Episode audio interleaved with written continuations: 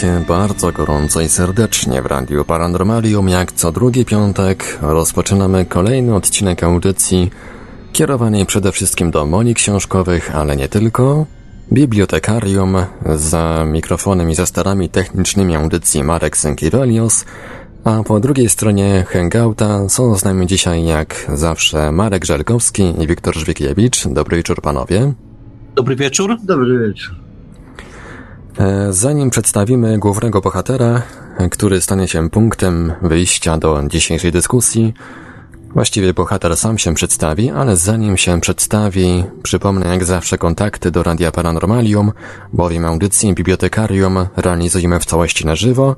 Będzie można do nas dzwonić po godzinie powiedzmy 21 a nasze numery telefonów to 32 746 0008, 32 746 0008, numer komórkowy 536 20 493, 536 20 493.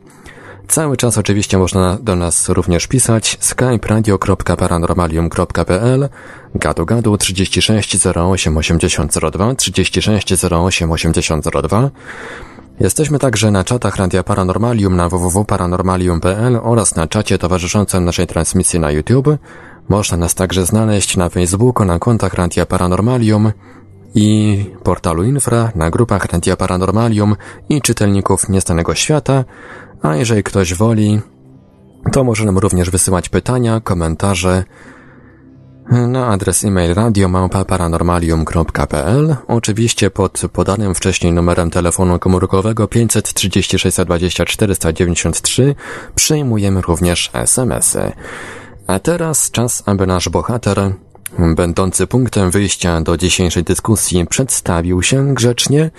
Nasz bohater jest znany na całym świecie, jest niedźwiadkiem, niczym Jan Miodek łyka wiele różnych języków, w których przemawia do kolejnych pokoleń odbiorców, a dzisiaj postanowił troszeczkę tak e, humorystycznie przedstawić się nam po rosyjsku. A więc, bohaterze, Если я чешу в затылке, не беда. В голове моей опилки, да-да-да. Но хотят там и опилки, но кричалки и вопилки, а также шумелки, пыхтелки и сопелки сочиняю я неплохо иногда. Да. Хорошо живет на свете Винни Пух. от того поет он эти песни вслух. И неважно, чем он занят, если он худеть не станет, а ведь он худеть не станет, если, конечно, вовремя подкрепиться. Да. Трампара папам пара папам пампа. Пум пурум пу пу пурум пу трам пампа. Пум пурум пу пу пурум пум. Пум пум пум пум пум пум. Пум пурум пум пум. Ну и, oczywiście увага нашего главного bohatera przykuł miodek niekoniecznie Jan Miodek. Może ktoś wychwycił imię, które pojawiło się w międzyczasie.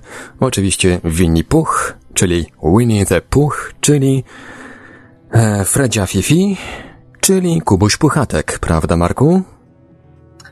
Prawda? No i tak.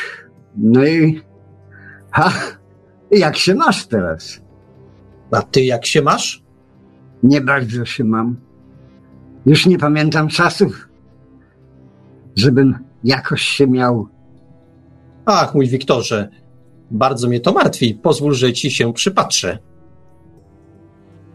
Powiedz mi, Wiktorze, co się stało e, z twoim ogonem?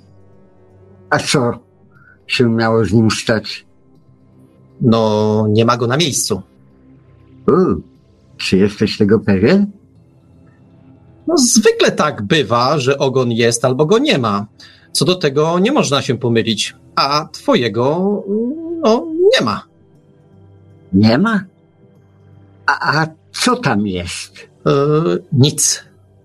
O, trzeba się przekonać. Hmm, hmm, hmm.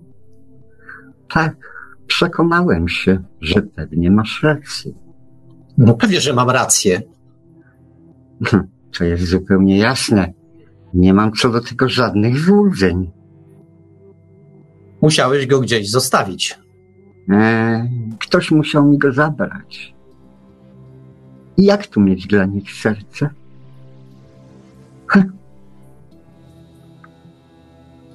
Wiktorze, przyrzekam ci, że ja odnajdę twój ogon. A, dziękuję ci, Puchatku. Prawdziwy z ciebie przyjaciel. No, to tak byśmy rozmawiali, gdybyśmy byli bohaterami książki, o której dzisiaj będziemy rozmawiać. No, te dialogi są powiedzmy specyficzne, ale rzeczywiście w całej książce, w całej książce się pojawiają. To pytanie do ciebie na początek. Dlaczego ludzie od dziesiątków lat tak kochają to, no wiesz, powiedzmy sobie szczerze, ale mimo wszystko ględzenie? Wiesz, gdyby tak zapytać y, wielkich czytaczy XX wieku, y, jaka ta książka jest najważniejsza w tej epoce, przełomu XX i XXI wieku, to wszyscy będą wymieniać, często strzępiąc języki, na pewno gdzieś coś od, w poszukiwaniu straconego czasu Prusta po imię Róży. Nikt nie wspomni o takiej bajeczce jak Kubuś Puchatek. A przecież to jest książka najważniejsza no może, może jedynie Biblia by była ważniejsza, ale reszta, reszta się nie umywa. Kubuś Puchat, na Kubusiu Puchatku wyrosły umysły i mózgi całych pokoleń dwudziestowiecznych, yy, później intelektualistów, artystów i tak dalej.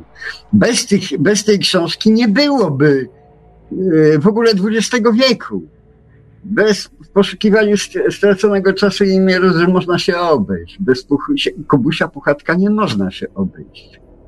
No i nie masz w tym momencie, nie masz w tym momencie e, takiego, takiego podejrzenia albo, albo nawet takiej prawie pewności, że popadasz właśnie w patos? Hmm. Bo ja wiem, a niech będzie. E, nie, niech sobie będzie patos. Ja się nie boję patosu wtedy, kiedy, kiedy, kiedy jesteśmy blisko, blisko celu, że tak powiem, pewnego, a, a celem tym jest właściwie zinterpretowanie tego fenomenu, tego zjawiska.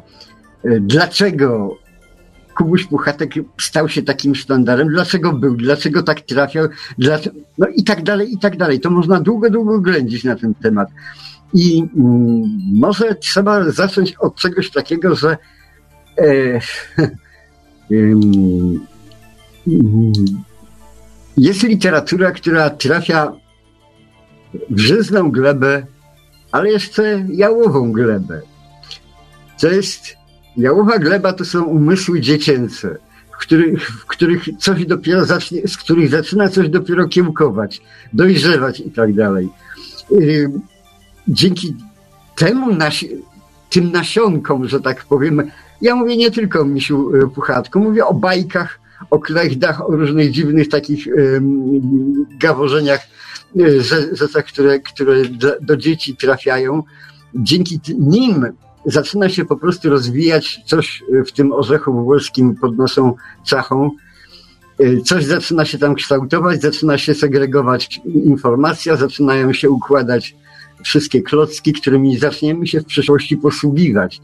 Y, kiedy już jesteśmy mądrzy, kiedy jesteśmy, kiedy już wszystko wiemy, że tak powiem, to właściwie czytanie książek trochę się mija z celem, bo, bo, bo właściwie po co, skoro i tak wiemy, co ten autor właściwie chciał powiedzieć i, i do czego to zmierza. Jest, jest w tym troszeczkę takiego mm, wiele zachwytu i takiego spożywania dania bardzo dobrego. Stwierdzam, że jest smaczne, więc jem, ale nic z tego nie wynoszę.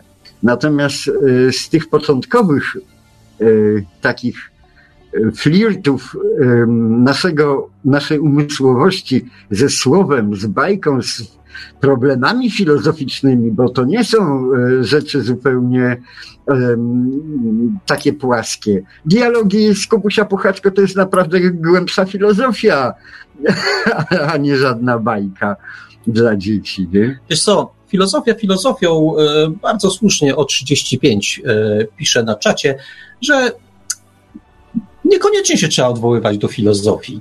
Czasami wystarczy po prostu do fajnego tekstu czytanego tak. przez fajnego aktora. Tak. Tu akurat o 35 powołuje się na Mieczysława Czechowicza, który recytował jak to miło chmurką być. Przecież, Boże, Czechowicz to robił tak genialnie, że, że ktoś, kto tego nie słyszał, to też będzie inteligentny, ale dobrze by było posłuchać. Jeszcze raz czasem. Będzie inteligentny bardziej z Będzie inteligentny. No. Hmm. Wiesz co, ale to jest, to jest trochę tak, że y, można tak bardzo intelektualnie, jak ty do tego potrze- y, y, jakby masz takie podejście mm, intelektualne, no, że tam jest dużo filozofii i rzeczywiście tę filozofię da się z książki wydłubać, a pewno, pewno jakby jeszcze bardziej popracować, to jeszcze więcej by się jej dało wydłubać. Natomiast ja mam też takie po prostu przekonanie, że my nie do końca potrafimy powiedzieć, jaka jest ta książka.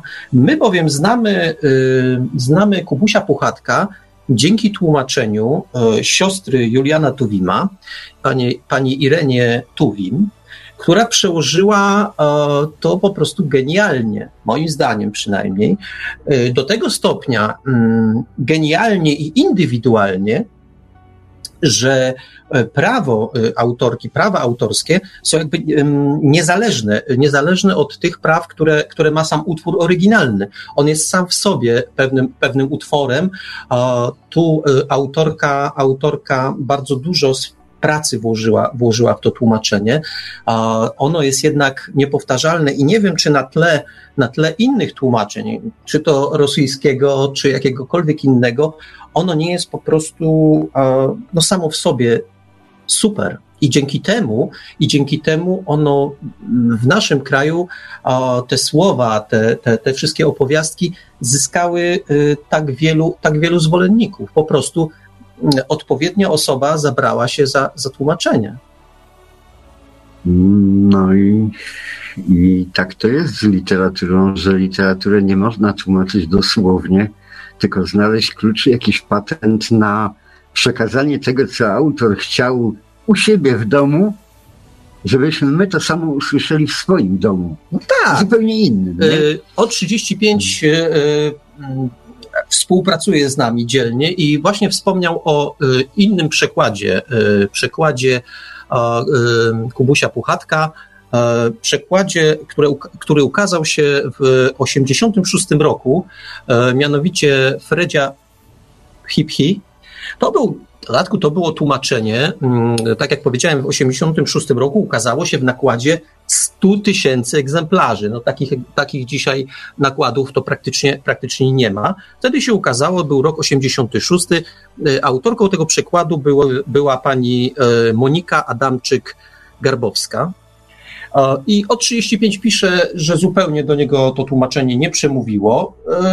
Od razu powiem, że do mnie też nie.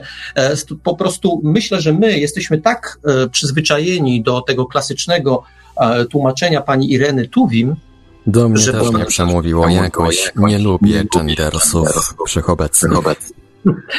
To prawda, to znaczy są tacy, którzy bronią zajadle, zajadle tego tłumaczenia, twierdząc, że ono jest bardziej poprawne.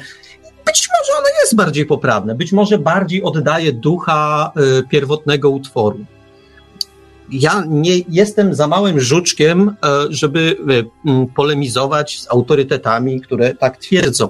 Natomiast e, nie polemizując, mówię, mówię to właśnie, że ja jestem tak bardzo związany z tłumaczeniem pani, Tuwi, pani Tuwim, że po prostu mój organizm nie przyswaja Fredzi Pipi. Słuchaj, mi też włosy stają dęba na głowie, ale z drugiej strony, z drugiej strony to jest kwestia, w jakim momencie my wpadamy jak, w jakim momencie to, to słowo padło na naszą glebę. Otóż na naszą glebę to pa, słowo padło y, y, ustami Czechowicza, czy y, w tłumaczeniu pani Tuwimowej stał się to misio, uszatek, nic innego, tylko on, nie? No na, nie, to był miś Puchatek.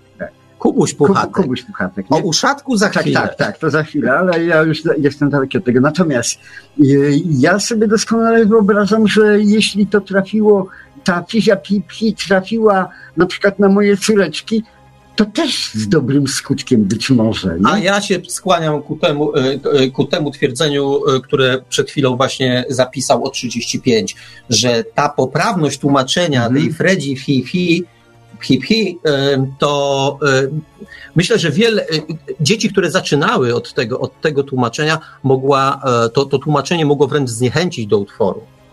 No, z- zapewne No, tak. nie wiem, no, No. wiesz, to, to, to jest trochę, trochę takie dywagowanie. Ja kilka, garść, garść faktów, bo myślę, że za, przy każdej książce warto, warto te, te fakty przytoczyć. E, Autor e, miał na imię Alan Alexander. E, co ważne, wydał swoją książkę w 26 roku. To pierwszy raz się ukazała, ukaza, ukazała ta książka. Y, Kubuś Puchatek wtedy, wtedy y, zaprzyjaźnił się z dziećmi. E, Kilka lat później, właściwie dwa lata później, ukazała się Chatka Puchatka e, w 28 roku. Do polskich dzieci to tłuma- tłumaczenie pani Tuwimowej trafiło y, w roku 38. Zarówno Kubuś Puchatek, jak i Chatka Puchatka. 38 rok, oba, y, obie książki się ukazały. Warto też powiedzieć, że e, autor, y, autor wydał jeszcze e, wiersze dla Krzysia w 24 roku i chyba to jeszcze było też drugie, drugie wydanie, czy dalsza część, chyba też dwa lata później. E, To się w Polsce ukazało w 57, 57 chyba 7 roku. E, To ważne, bo to, bo to znaczy, że ta książka jest już z nami e, naprawdę długo. 38 rok, e, to niedługo będziemy mieli jakąś rocznicę, tak, Tak. jakby. E, Co też ważne, w ogóle Alan Aleksander Milne, e, to chyba tak się czyta to nazwisko, chociaż nie jestem pewien. W każdym bądź razie, w każdym bądź razie to jest facet, który w jakiś sposób, kiedy czytałem jego życiorys, zafascynował mnie. Bo on napisał, e, napisał Kubusia Puchatka oraz Chatkę Puchatka dla swojego, dla swojego synka. To była taka, po prostu takie bajeczki, bajeczki dla synka. Zresztą to taki, taka była współpraca, znaczy dwie strony współpracowały, bo z kolei postacie, które pojawiają się w książce, to są tak naprawdę maskotki tegoż właśnie, tegoż właśnie synka.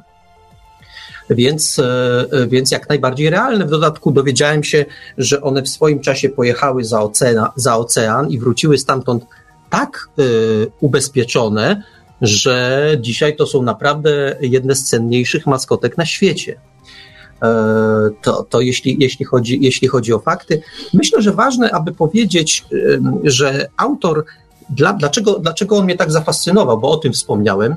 Przede wszystkim dlatego, że e, jak się facet za coś brał, to to robił najlepiej jak mógł. No ja już wspomniałem, wspomniałem oczywiście y, Kubusia Puchatka, ale to jest też człowiek, którego książka kryminalna, taki klasyczny kryminał, który się nazywa Tajemnica Czerwonego Domu, przez długi, długi czas był podawany jako wzorzec, e, wzorzec klasycznego kryminału. Zresztą on, on całkiem niedawno ukazał się ró- również w Polsce i sądząc po wpisach różnego rodzaju w internecie, w dalszym ciągu działa. Ta książka po prostu działa na ludzi. Ludzie mówią o tym, o, że taką właśnie książkę powinien, e, e, że takiej właśnie książki spodziewali się po autorze Kubusia, Kubusia Puchatka. To myślę, to myślę, dla mnie jest takie, takie, e, taki, taki wniosek z tego płynie, że czasami mm, są tacy ludzie jak Kraszewski, który pisze kilkaset książek w ciągu całego życia. No i dzisiaj tak naprawdę niewiele z tego zostało. No chociaż pisał troszkę jakby wcześniej od, od autora Kubusia Puchatka, ale jednak już dzisiaj się praktycznie y, Kraszewskiego nie czyta poza studiami polonistycznymi. Natomiast y, był sobie taki y, Alan Aleksander Milne, napisał kilka książek i właściwie co, co jedna to trafiona w punkt. Mm, Tak, zawsze uważałem, że, że wstrzemięźliwość jest cechą bardzo, yy, bardzo chwalebną we wszystkim, również w pisaniu. No, dlatego przestałem w pewnym momencie pisać, żeby odetchnąć od tego rzemiosła. Natomiast nigdy nie rzuciłem pióra na, yy, na ale naprawdę y, trzaskanie, to znaczy mo, może tego, jeżeli ktoś ma temperament, bo to kwestia temperamentu i masz pomysły, piszesz, piszesz, piszesz, piszesz, to jest świetna zabawa. Jeśli, jeśli to jest zabawa, jeśli się chce robić, nie? Ale jeśli się nie chce, to można napisać jedną książkę przez całe życie i ona będzie ważna, nie? A, a nie trzeba koniecznie, koniecznie udowadniać każdą następną, że się rozwijasz, że jesteś, że jesteś potrzebny i dalej jesteś na topie. Nie musisz być na topie, może być kto inny na topie. Zawsze mówiłem, że warto, e, nie warto, że tak powiem, jak ja mówię o sobie, wypełniać sobą całej niszy ekologicznej.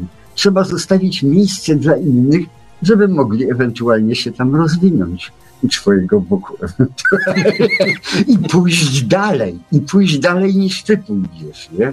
Bo oni są młodsi, oni mają dynamit, oni mają ochotę, oni są wychowani na kubusiu puchatku. Ja nie byłem, ja, ja, ja jeszcze tego nie łykałem, nie? No, no to tak, tak. Ja powiem coś takiego, że yy można, można e, tak e, tego te, bohatera dzisiejszej, dzisiejszej naszej audycji interpretować tak wzniośle i podniośle, jak to przed chwilą zrobiłeś, jako tam wkład do filozofii i w ogóle do takiego przekazu międzypokoleniowego, kulturowego i tak dalej ale można też e, na zasadzie zabawy interpretować cały utwór dosyć złośliwie, bo spotkałem się na przykład, na przykład z takim twierdzeniem, że cała ta książka, właściwie obie te książki, to jest jedno wielkie studium różnego rodzaju zaburzeń i chorób psychicznych.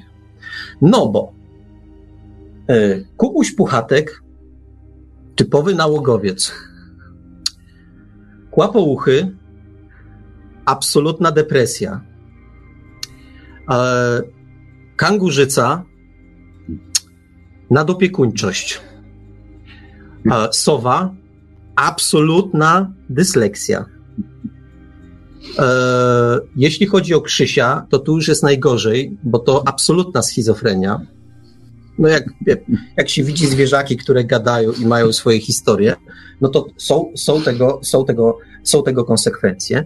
Jest oczywiście tygrysek, który ma ewidentne ADHD według, według, dzisiejszych, według dzisiejszych norm i tak pewno, pewno by to można mnożyć, właściwie tylko maleństwo, maleństwo niewinne jest chyba zwolnione z tych, z tych przypadłości. Tu zresztą, na, e, tu zresztą na czacie pojawił się, pojawił się, zdaje się, e, pierwszy dowcip, o ile tak dobrze rzucam okiem, a mam, mam uwagę podzielną, ale nie do końca. Bo to też jest swoisty fenomen, że dowcipy o Kubusiu, Pucha, znaczy w świecie Kubusia Puchatka, a to jest właściwie, to jest właściwie norma. Tych dowcipów jest, jest bardzo dużo. Jedne są bardziej śmieszne, drugie mniej. Mnie najbardziej, mówiąc szczerze, podoba się ten, kiedy Kubuś Puchatek i Prosiaczek płyną sobie, płyną sobie kajaki, płyną sobie kajakiem, płyną, płyną, jest pięknie, E, tak wiesz, słońce zachodzi, no po prostu sielanka, spokojnie, cisza, no cudownie. I nagle Kubuś bach, bach wiosłem e, prosiaczka w łeb. Na co prosiaczek? Puchatku, za co? A, bo wy świnie zawsze coś kombinujecie. To, to, mój, to, to, moja, ulub, to moja ulubiona, ulubiona historia. Tych historii jest zresztą więcej. Chodzi o to, chodzi o to że, że już samo to, moim zdaniem, świadczy, jak to w gruncie rzeczy bardzo wgryzło się to stało się inspirujące. Stało się inspirujące. No niech będzie, że, niech będzie, że, że, że, że inspirujące. W każdym bądź razie warto jeszcze powiedzieć, skoro, jest, skoro już tak przele, y, przeleciliśmy kilka faktów dotyczących Kubusia Puchatka, że w roku 2009 pojawiło się, y, pojawiło się, pojawiła się pierwsza oficjalna y, kontynuacja dzieła Alana Aleksandra Milne przez obecnego właściciela praw autorskich, czyli Disneya, a o tym też za chwilę. E, mianowicie David Benedictus w 2009 roku wydał książkę Powrót do stumilowego lasu. I mamy oficjalną kontynuację, z którą, z którą, można, się, z którą można się zapoznać. E, powiem tylko jedną rzecz, że warto by, żebyśmy jeszcze dzisiaj wspomnieli o tym, o tym Disneyu, bo Disney robi z Kubusiem Puchatkiem rzeczy, które jednych zachwycają, a drugich zniesmaczają. Pokazujesz mi, pokazujesz mi, pokazujesz mi na czat, więc, e, więc co chcesz powiedzieć? Że warto jeszcze jeden dowcip. No jest, jest dowcip o 35. Na polance w środku 100-milowego lasu przy ognisku siedzi Puchatek i pieczy kiełbaski. Przychodzi Kłapouchy, więc Puchatek go grzecznie zaprasza, żeby się przyłączył. Kłapouchy siada, więc przy ognisku razem sobie pieką te kiełbaski, ale coś gadka się nie klei. Więc Kłapouchy, żeby rozluźnić atmosferę, zaczyna się Kubusiowi zwierzać i mówi, wiesz Puchatku, ja to właściwie nie lubię prosiaczka. Na co Puchatek? To nie jedz. Znałem ten dowcip w wersji e, e, z Reganem, ale i z, e, wtedy jeszcze z Gorbaczowem, ale w sumie, w sumie rzecz, rzecz nie, nie ma o co, nie ma o co e, e, kłuć, e, ku- kruszyć, kruszyć kopii. E, Następne, następnego, następnego dowcipu to się boję przeczytać. O tu zaraz, zaraz od- określony profesor mógłby wytoczyć ciężkie działa i nie tylko, więc, więc, go, nie, więc go nie przytoczę. E, W każdym, w każdym bądź razie, w każdym bądź razie y, to, na, to, na razie to na razie tyle. Myślę, Iweliosie, że czas y, na pierwszy odcinek y, opowieści ze Stumilowego Lasu. Rozdział pierwszy, w którym poznajemy się z Kubusiem Puchatkiem i z pszczołami. I tu zaczyna się opowiadanie. Przedstawiam wam misia Puchatka, który właśnie w tej chwili schodzi po schodach. Tuk, tuk, tuk, tuk. Zsuwa się Puchatek na grzbiecie, do góry nogami, w tyle za Krzysiem, który go ciągnie za przednią łapkę. Odkąd Puchatek siebie pamięta, jest to jedyny sposób schodzenia ze schodów, choć miś czuje czasami, że mógłby to robić zupełnie inaczej, gdyby udało mu się przestać tuktać choćby na jedną chwilę i dobrze się nad tym zastanowić. A potem znów mu się zdaje, że chyba nie ma na to innego sposobu. Tak czy siak, miś zjechał już na dół i gotów jest zapoznać się z wami. Proszę bardzo, oto jest Kubuś Puchatek. Kubuś Puchatek lubi od czasu do czasu najrozmaitsze zabawy, a czasem znów lubi siąść spokojnie przed kominkiem i posłuchać jakiejś ciekawej historyjki. Tego wieczoru, a jakiej historyjki? Spytał Krzyś, czy mógłbyś opowiedzieć Kubusiowi którąś z nich? Myślę, że tak, odrzekłem. A jak ci się zdaje, jakie historyjki Kubuś lubi najbardziej? O sobie samym. Bo to już jest taki miś. Aha, rozumiem. Więc opowiesz mu? Spróbuję. No i spróbowałem. Pewnego razu, bardzo dawno temu, mniej więcej w zeszły piątek, mieszkał sobie Kubuś Puchatek zupełnie sam w lesie, pod nazwiskiem Pana Woreczko. A co to znaczy pod nazwiskiem? Zapytam Krzyś. To znaczy, że na drzwiach na tabliczce miał wypisane żółtymi literami nazwisko, a mieszkał pod nim. Kubuś Puchatek nie wiedział dobrze, jak to jest. Powiedział Krzyś. Ale teraz już wiem. Odezwał się mrukliwy głos. Więc słuchaj dalej, powiedziałem. Otóż pewnego dnia Puchatek wyszedł na spacer, aż zaszedł na polankę w środku lasu, a po środku tej polanki rósł wielki dąb i z samego jego wierzchołka dochodziło głośne bzykanie. Kubuś Puchatek usiadł sobie pod tym dębem, podparł głowę na łapkach i zaczął rozmyślać. Z początku powiedział do siebie samego. To bzykanie coś oznacza. Takie bzyczące bzykanie nie bzyka bez powodu. Jeżeli słyszę bzykanie, to znaczy, że ktoś bzyka, a jedyny powód bzykania, jaki znam, to ten, że się jest pszczołą. Potem znów pomyślał dłuższą chwilę i powiedział, a jedyny powód, żeby być pszczołą, to ten, żeby robić miód. Po czym wstał i powiedział, a jedyny powód robienia miodu to ten, żebym ja go jadł. I zaczął włazić na drzewo. Właził, właził coraz wyżej, coraz wyżej, coraz wyżej, a gdy wreszcie wlazł na górę, prawie do połowy drzewa, taką sobie pioseneczkę mruczaneczkę miś zaśpiewał. Dziwny jest niedźwiedzi ród, że tak bardzo lubi miód. Bzyk, bzyk, bzyk, ram pam pam. Co to znaczy? Nie wiem sam. Potem wlazł jeszcze wyżej, jeszcze wyżej, i jeszcze trochę wyżej. Gdy tak właził, ułożył sobie inną piosenkę. Gdyby pszczołami były niedźwiadki, nisko na ziemi miałyby chatki. A że tak nie jest, oto przyczyna, że się musimy na drzewa wspinać. Był coraz bardziej zmęczony, więc zaśpiewał żałosną piosenkę. Już, już dobrał się prawie do miodu, gdy naraz... Trach! Ratunku! zawołał Puchatek, zlatując na gałąź o pół łokcia niżej. Gdybym zamiast tego... Powiedział nie skończył, bo zleciał na następną gałąź o dwa łokcie niżej. Domyślacie się chyba, co miałem zamiar zrobić. Wyjaśnił Puchatek, fikając koziołka i zlatując na łeb na szyję na inną gałąź o trzy łokcie niżej. Oczywiście, że to było z mojej strony raczej, przyznał spadając na następne sześć gałęzi. A wszystko to moim zdaniem przez to, Powiedział, opuszczając ostatnią gałąź i fikając przy tym trzy koziołki, wszystko przez to, że zanadto lubię miodek. Ratunku! Zawołał, padając z wdziękiem w krzaki jałowca.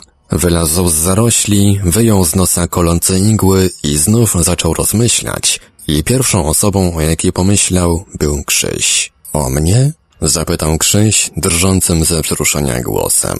Tak, o tobie. Krzyś nic nie mówił, tylko oczy jego stawały się coraz większe i większe, a policzki coraz czerwieńsze. Otóż Kubuś Puchatek poszedł do swego przyjaciela Krzysia, który mieszkał za zielonymi drzewami na drugim krańcu lasu. Dzień dobry, Krzysiu, powiedział Puchatek. Dzień dobry, Kubusiu Puchatku, powiedziałeś. Chciałbym wiedzieć, czy masz pod ręką coś w rodzaju balonika. Balonika? Tak. Idąc do ciebie tak sobie mówiłem, ciekaw jestem, czy też Krzyś ma pod ręką coś w rodzaju balonika. Właśnie tak sobie mówiłem, myśląc o balonikach. A na co ci balonik? Spytałeś. Kubuś Puchatek rozejrzał się dookoła, czy nikt nie słucha. Położył łapkę na pyszczku i powiedział ledwo dosłyszalnym szeptem. Miód! Ale co ma balonik do miodu? Ma, odparł Puchatek. Otóż właśnie tak się zdarzyło, że poprzedniego dnia byłeś na zabawie u twojego przyjaciela prosiaczka i na tej zabawie dostaliście wszyscy baloniki i tyś dostał duży zielony balonik, a jeden z krewnych i znajomych królika dostał duży niebieski balonik i zapomniał zabrać go z sobą do domu, ponieważ był doprawdy za młody, żeby chodzić na zabawy, a ty przyniosłeś ze sobą do domu i zielony i niebieski balonik. A który wolisz? Zapytałeś puchatka. Widzisz, to jest tak odpowiedział Puchatek. Kiedy się idzie po miód z balonikiem, to trzeba się starać, żeby pszczoły nie wiedziały, po co się idzie. Więc jeśli ma się ze sobą zielony balonik, pszczoły mogą pomyśleć, że jest się częścią drzewa i wcale nie zauważyć tego, kto idzie, a jeżeli ma się niebieski balonik, mogą pomyśleć, że jest się tylko kawałkiem nieba i też nie spostrzec tego, kto idzie. A teraz chodzi o to, jaki balonik wybrać?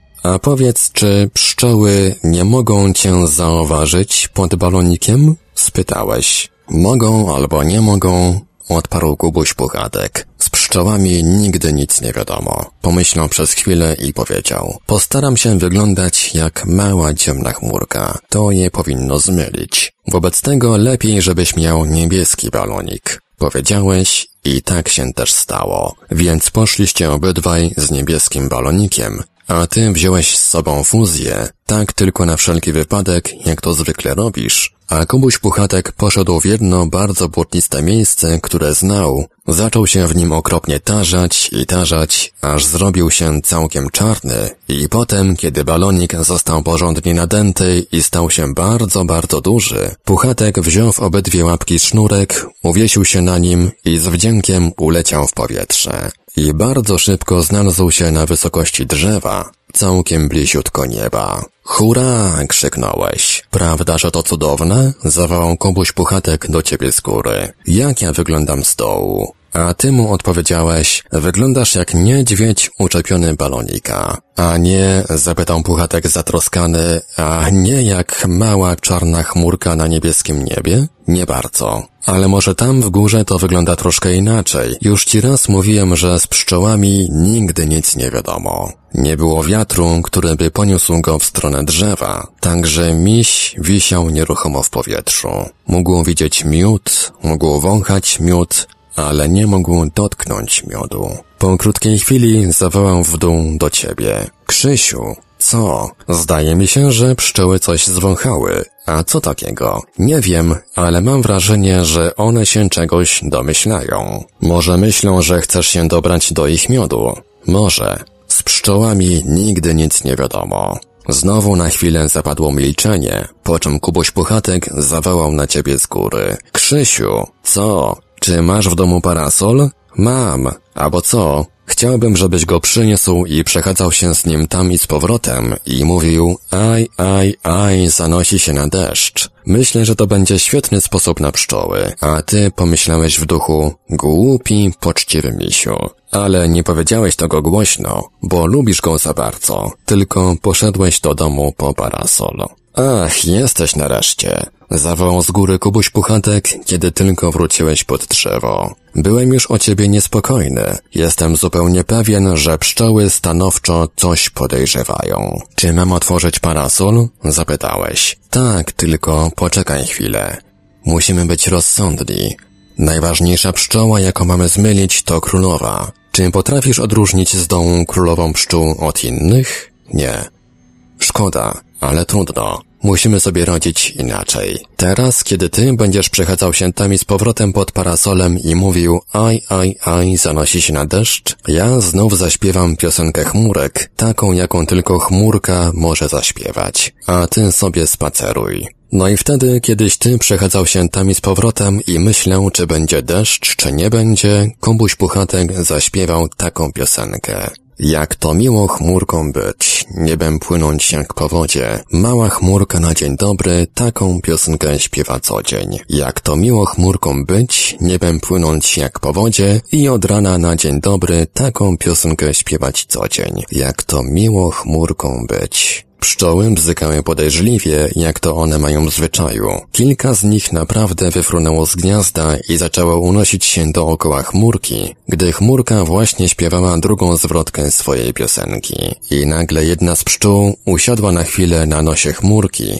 ale zaraz odfrunęła. Krzysiu, aj, Krzysiu, wrzasnęła chmurka. Co? Myślę i myślę i teraz już wiem na pewno, że to jest bardzo zły gatunek pszczół. Tak ci się zdaje? Zupełnie zły gatunek. I myślę, że one chyba robią kiepski miód. I zdaje się, że ja chyba zejdę na dół. A co ty o tym myślisz? Ale jak? Zawołałeś. Kubuś Puchatek nie pomyślał o tym. Gdyby wypuścił sznurek z łapki, zleciałby na ziemię. I to mu się nie bardzo uśmiechało. Myślał więc bardzo długo. Wreszcie powiedział. Krzysiu, musisz strzelić w balonik. Czy masz za sobą fuzję? Ma się rozumieć. Powiedziałeś. Ale jeśli to zrobię, balonik będzie na nic. Powiedziałeś. Tak, ale gdybyś tego nie zrobił, rzekł Puchatek, ja będę na nic. Wobec tego wycelowałeś bardzo ostrożnie w balonik i wystrzeliłeś. Ojej, wrzasnął Puchatek. Czy nie trafiłem? Zapytałeś, Krzysiu. Trafić trafiłeś, odpowiedział Puchatek, ale nie w balonik. Bardzo mi przykro. Powiedziałeś jeszcze raz strzeliłeś, ale tym razem już w balonik, z którego powolutku wyszło powietrze i Kubuś Puchatek opuścił się na ziemię. Ale miał tak zesztewniałe łapki od ściskania sznurka, że przez cały tydzień trzymał je wyciągnięte w górę. Ile razy mucha siadła mu na nosie, nie mógł odpędzić jej łapką, tylko zdmuchiwał ją od tak. Puch, puch, puch. I zdaje mi się, choć nie jestem tego pewien, że i dlatego jeszcze nazwano misia puchatkiem. Czy to już koniec historyjki? Zapytał Krzyś. Tak, to koniec tej historyjki, ale są jeszcze inne. O puchatku i o mnie, i o króliku, i o prosiaczku, i o was wszystkich. Czy już ich nie pamiętasz? Pamiętam, tylko kiedy chcę sobie przypomnieć, to zapominam. O tym jak Puchatek i Prosiaczek polowali na słonia, no i nie złapali go, prawda? Nie. Puchatek nie mógł, bo jest głupiutki. A czy ja go złapałem? O tym jest właśnie w tej historyjce. Krzyś kiwnął głową. Przypominam sobie, powiedział Krzyś. Tylko Puchatek już dobrze nie pamięta. I Puchatek chciałby, żeby mu ją znowu opowiedzieć, bo on lubi prawdziwe historie, a nie wymyślone. I ja tak myślę, powiedziałem. Krzyś westchnął głęboko, wziął mi się za łapkę i, ciągnąc go za sobą, poszedł w stronę drzwi. Przy drzwiach odwrócił się i powiedział. Czy możesz przyjść do mnie, jak będę w kąpieli? Mogę, odpowiedziałem. Ale ja go nie skaleczyłem, kiedy strzeliłem z fuzji. Prawda? Nic a nic. Krzyś kiwnął główką i wyszedł, a po chwili usłyszałem tuk, tuk, tuk, tuk. To Kubuś Puchatek wchodził za Krzysiem na górę po schodach. Tych historyjek o misiu jest w naszej kulturze dużo, dużo więcej niż w tych dwóch książeczkach Milna. No i trzeciej, e, trzeciej kontynuacji. I trzeciej kontynuacji. Po prostu e, jest pewien problem, ale to za chwilę. E, powiedz, na ile, na ile tego, bo ja, jak ja jeszcze pamiętam Misia Kolargola, Misia Wojtka chyba, coś, ile A. tego było? No, był misiu szatek. Aha, no tak. Dzieci Prze- lubią misie, misie lubią dzieci. Tak. I klapnięte łóżko mam. No tak, misie to jest jakiś wdzięczny temat, bo zresztą co się dziwić? Co się dziwić, skoro, skoro y, jednym z pierwszych towarzyszy wielu dzieci jest właśnie miś. Więc Miś ja, ja, mam, ja mam pytanie, dlaczego y, jest akurat miś? Zwróćcie uwagę, że jest to em, konsekwencja naszej e, totemowej europejskiej kulturze, bo w, e, w tych niby, niby azjatyckich em, totemowych kulturach e, totem niedźwiedzia był jednym z najważniejszych totemów i dlatego również w naszej Europie. W Afryce to ten misiu szatek mógłby spokojnie się nazywać Fizia Pipi, bo misiu jej nic nie robi. Brazylijczykom misiu nic nie robi. Jeszcze w Ameryce Południowej to miś może się ko- komuś z czymś kojarzyć, natomiast tylko i wyłącznie w Europie, w tym klimacie, że tak powiem, niedźwiedź e, pełni jakąś taką dziwnie naczelną rolę. Dlaczego? I ja wrócę chyba tutaj do swoich przemyśleń, a właściwie dojdę do, do swoich przemyśleń, które pół wieku temu włożyłem w tej niewydanej swojej książce w kosmodramie Machu Picchu. Ja tam wy, wy, wytłumaczyłem, dlaczego niedźwiedź jest tak ważny w, w naszej kulturze. E, Nie tylko misiu, ale w ogóle niedźwiedź. Otóż nie wiem, czy to jest prawda, oczywiście, bo to jest tylko w ogóle moja teoria. Ja sobie taką y, wysnułem na temat ym, znalezisk w jaskiniach i, i, i tego, co, co, że tak powiem, archeolodzy czy tam y, badacze y, naszej przeszłości y, dostrzegli. Otóż ewidentnie odkryto, że najpotężniejszy, najpotężniejsza istota w tej Europoazji, że tak powiem, którym był niedźwiedź jaskiniowy, zamieszkujący jaskinie, y, otóż ich kości tego niedźwiedzia y, bardzo często tym kościom towarzyszą y, kości homo sapiensa, y, tego, tego pierwszego tam jaskiniowego y, człowieka. Y, Oczywiście można powie, powiedzieć, y, wywnioskować z tego, że ten wielki niedźwiedź jaskiniowy po prostu podżerał sobie na, na śniadanko, podkrupywał tymi, tymi, tymi homo sapiensami. Y, Wydaje mi się to bardzo wątpliwe z bardzo prostego powodu.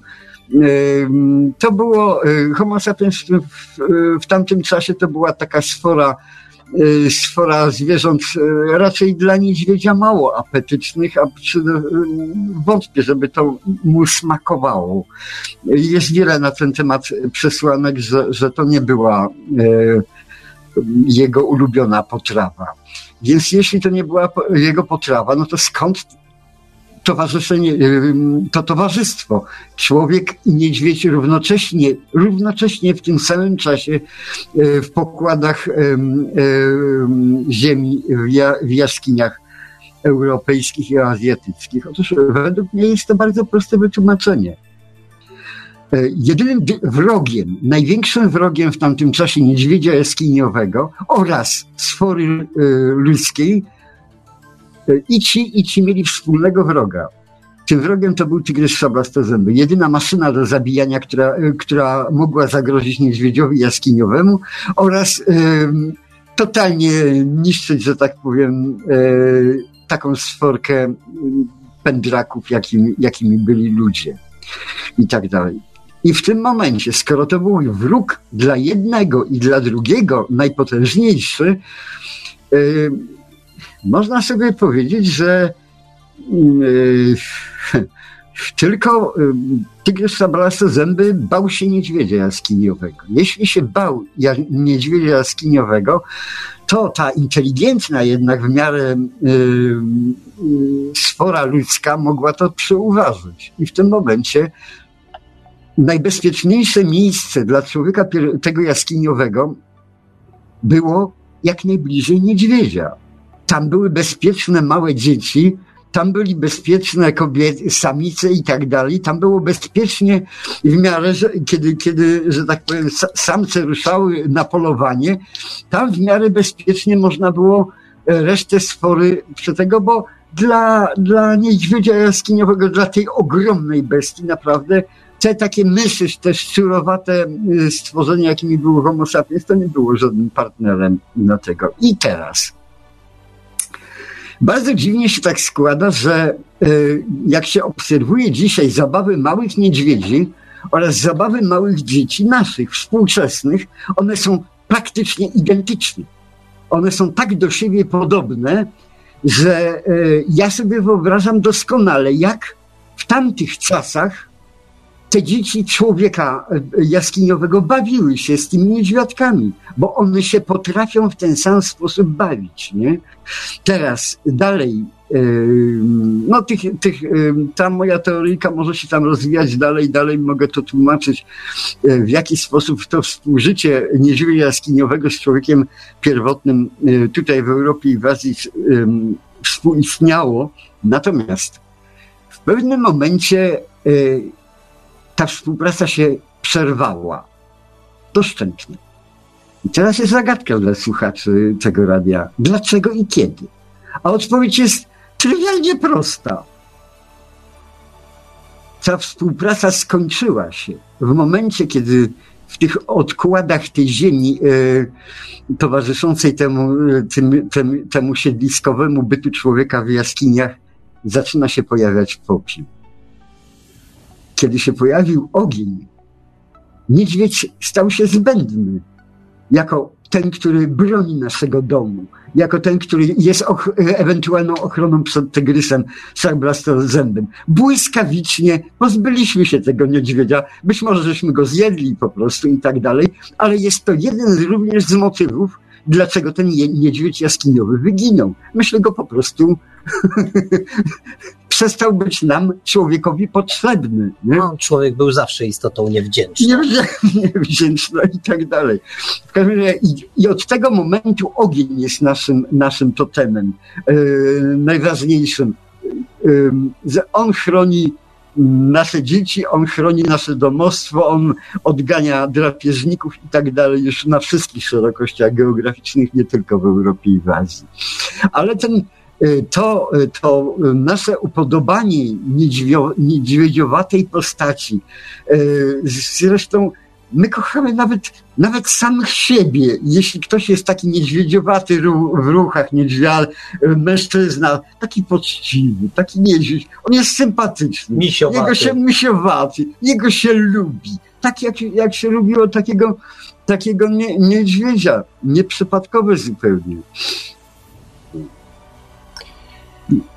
Ja powiem tak, że mm, no nie byłbym sobą, gdybym nie wykorzystał tego, co powiedziałeś, do zareklamowania pewnego cyklu powieściowego. Otóż e, w swoim czasie mm, wyszedł taki cykl, e, nazywało się to Dzieci Ziemi. I pierwszy tom e, nazywał się właśnie Klan Niedźwiedzia Jaskiniowego. Hmm. Rzecz dzieje się w czasach, no, w, epo, w czasach epoki lodowcowej i tam sytuacja wygląda następująco. Tak, tak się zaczyna ta książka, że właśnie klan niedźwiedzia jaskiniowego przygarnia osierocone dziecko. I ta, ta dziewczynka jest taki, w tej społeczności swoistym pariasem, takim, taką, taką osóbką, która, która no owszem jest uratowana, ale, ale nie cieszy się zbytnim poważaniem. Nie będę oczywiście opowiadał książki, bo to, bo to zbrodnia niesłychana, natomiast y, tak mi się od razu skojarzyło. Y, wielotomowy, wielotomowy cykl, wielotomowa saga, nie wszystkie tomy, nie wszystkie tomy zachwycają, ale ten pierwszy, ten pierwszy zdecydowanie, zdecydowanie polecam. Natomiast y, tak jak zacząłeś mówić o tych, o, tych, y, o tych misiach i nie misiach i o tym, jak to z tym y, ogniem było, tu zresztą o 35 zgłasza, zgłasza taką uwagę, panie Wiktorze, ogień pojawił się o wiele, wiele wcześniej niż Neandertalczyk od przodków niż Neandertalczyk od przodków przejął ogień. Homo erectus milion lat temu już używał ognia. Ale zależy gdzie i zależy kiedy. Ogień to jest rzecz, która była odkrywana i, i, i, że tak powiem, wiedza zanikała albo, albo przechodziła. Zresztą ja nie mówię o tej historii. Być może y, ta historia, którą ja mówię, że to Homo sapiens, może do, dotyczyć Neandertalczyka albo, albo Homo erectusa. Jak najbardziej. Y, jeszcze tamtych ludzi. W naszej, w naszej genetyce jest, ja wiem na przykład, że ja mam wiele w genach z Neandertalczyka, wyglądam przecież. Proszę, nie? proszę, z kim ja no. pracuję? no, także te pewne rzeczy, które my przenieśliśmy, przenosimy w kulturze, czy również ja ogólnie mówiłem o homo sapiens, ja również Neandertalczyka traktuję jako, jako jak człowieka mimo wszystko. Ja powiem tak, kiedy, opowi- kiedy opowiadałeś, przyszło mi, bo zacząłeś, mm. zacząłeś od y, Misia Wojtka, tak, tak mi przyszło do głowy, że jest pewna jakaś taka zadziwiająca, y, zadziwiająca zbieżność losów. Otóż y, Kubuś Puchatek w oryginale y, ma przecież na imię Winnie. A skąd się ta Winnie wzięła? Bo zresztą ma, to, jest, to jest chłopczyk, ale o żeńskim imieniu. No w każdym razie skąd się ta Winnie wzięła? Otóż Winnie y, pochodzi od niedźwiedzicy Winnipeg, mm. która była, która była taką maskotką, y, maskotką oddziałów, y, oddziałów kanadyjskich, które przybyły, przybyły do Europy podczas I wojny światowej. To był, zdaje się, jakaś grupa mm, weteryna, weterynaryjna e, kanadyjskiego wojska, ale kiedy wojna się skończyła, mm, Kanadyjczycy zostawili niedźwiedzicę, e, niedźwiedzicę w europejskim zoo. No i tak sobie tu została i stała się pewnym natchnieniem dla, dla autora zwróć uwagę, tu nie ma przypadków. Kanadyjczycy są również społeczeństwem totemowo najbliższym niedźwiedziowi po prostu. Okej, okay, ale jest, jest... No jeszcze łosia by można było tam dołożyć. Ale jest jeszcze jedna historia. Otóż hmm. ta historia z tą niedźwiedzicą jest zadziwiająco podobna do tej historii, o której wspominałeś, e, czyli e, niedźwiedzia Wojtka. Hmm. Otóż niedźwiedź Wojtek to, był, to była z kolei maskotka, a właściwie to, to, chyba niedobra nazwa, raczej e, taki przyjaciel i towarzysz e, polskich oddziałów na, zacho- pol- polskich oddziałów na zachodzie w czasie II wojny światowej. I o, tak się złożyło, że po, e, kiedy II wojna światowa się skończyła, on także został, został przetransportowany do zoo. Trochę cierpiał z tego powodu, bo on na wojnie no, cieszył się właściwie wolnością. A na przykład podawał amunicję, podawał amunicję y, z, której, z, której, z której strzelano y, i to taką, taką armatnią amunicję. No w każdym razie, patrz, jakie, jakie podobieństwo losów y, i, i znowu, no niestety, ten wolny niedźwiedź, ta maskotka żołnierzy, no też właściwie doczekał swoich dni w zoo. Wiecie, jakie nie, niedźwie... mam anegdotę na temat jeszcze rosyjskich badaczy, którzy, że tak powiem, badali niedźwiedzie tam po północnej stronie Himalajów, że tak powiem, w Chinach. Otóż e, tam żyjące niedźwiedzie, wiecie co wyprawiają? Otóż one nie, przynajmniej wyprawiały, dopóki ich tam też nie zjedzono. Otóż wiele legend na temat Yeti może dotyczyć dokładnie niedźwiedzia, przede wszystkim jaskiniowego, wielkiego niedźwiedzia, tego azjatyckiego, który po prostu robił coś takiego. Otóż on jesienią przechodził Himalaje po to, żeby zejść po, połud- na po, po południowych stokach w dół i nażreć się orzechów, gdyż tylko tam rosły orzechy y, po stronie hinduskiej w Indiach rosły orzechy, którymi, y, które, którymi, że tak powiem, niedźwiedzie te azjatyckie potrafiły sobie sadło że tak powiem, na tyle podbudować, że, że mogły później przeżyć całą zimę. Ale one przekraczały Himalaje nawet, nie? I wracały z powrotem do domu, nie? A tam chodziły tylko na wyżerkę. Nie? Mm. A po 35 napisał jeszcze jedną rzecz. Ogień odkryty raz, e, e, raz zawsze już towarzyszył gatunkom homo, homo i nie zapominano, zapominano go.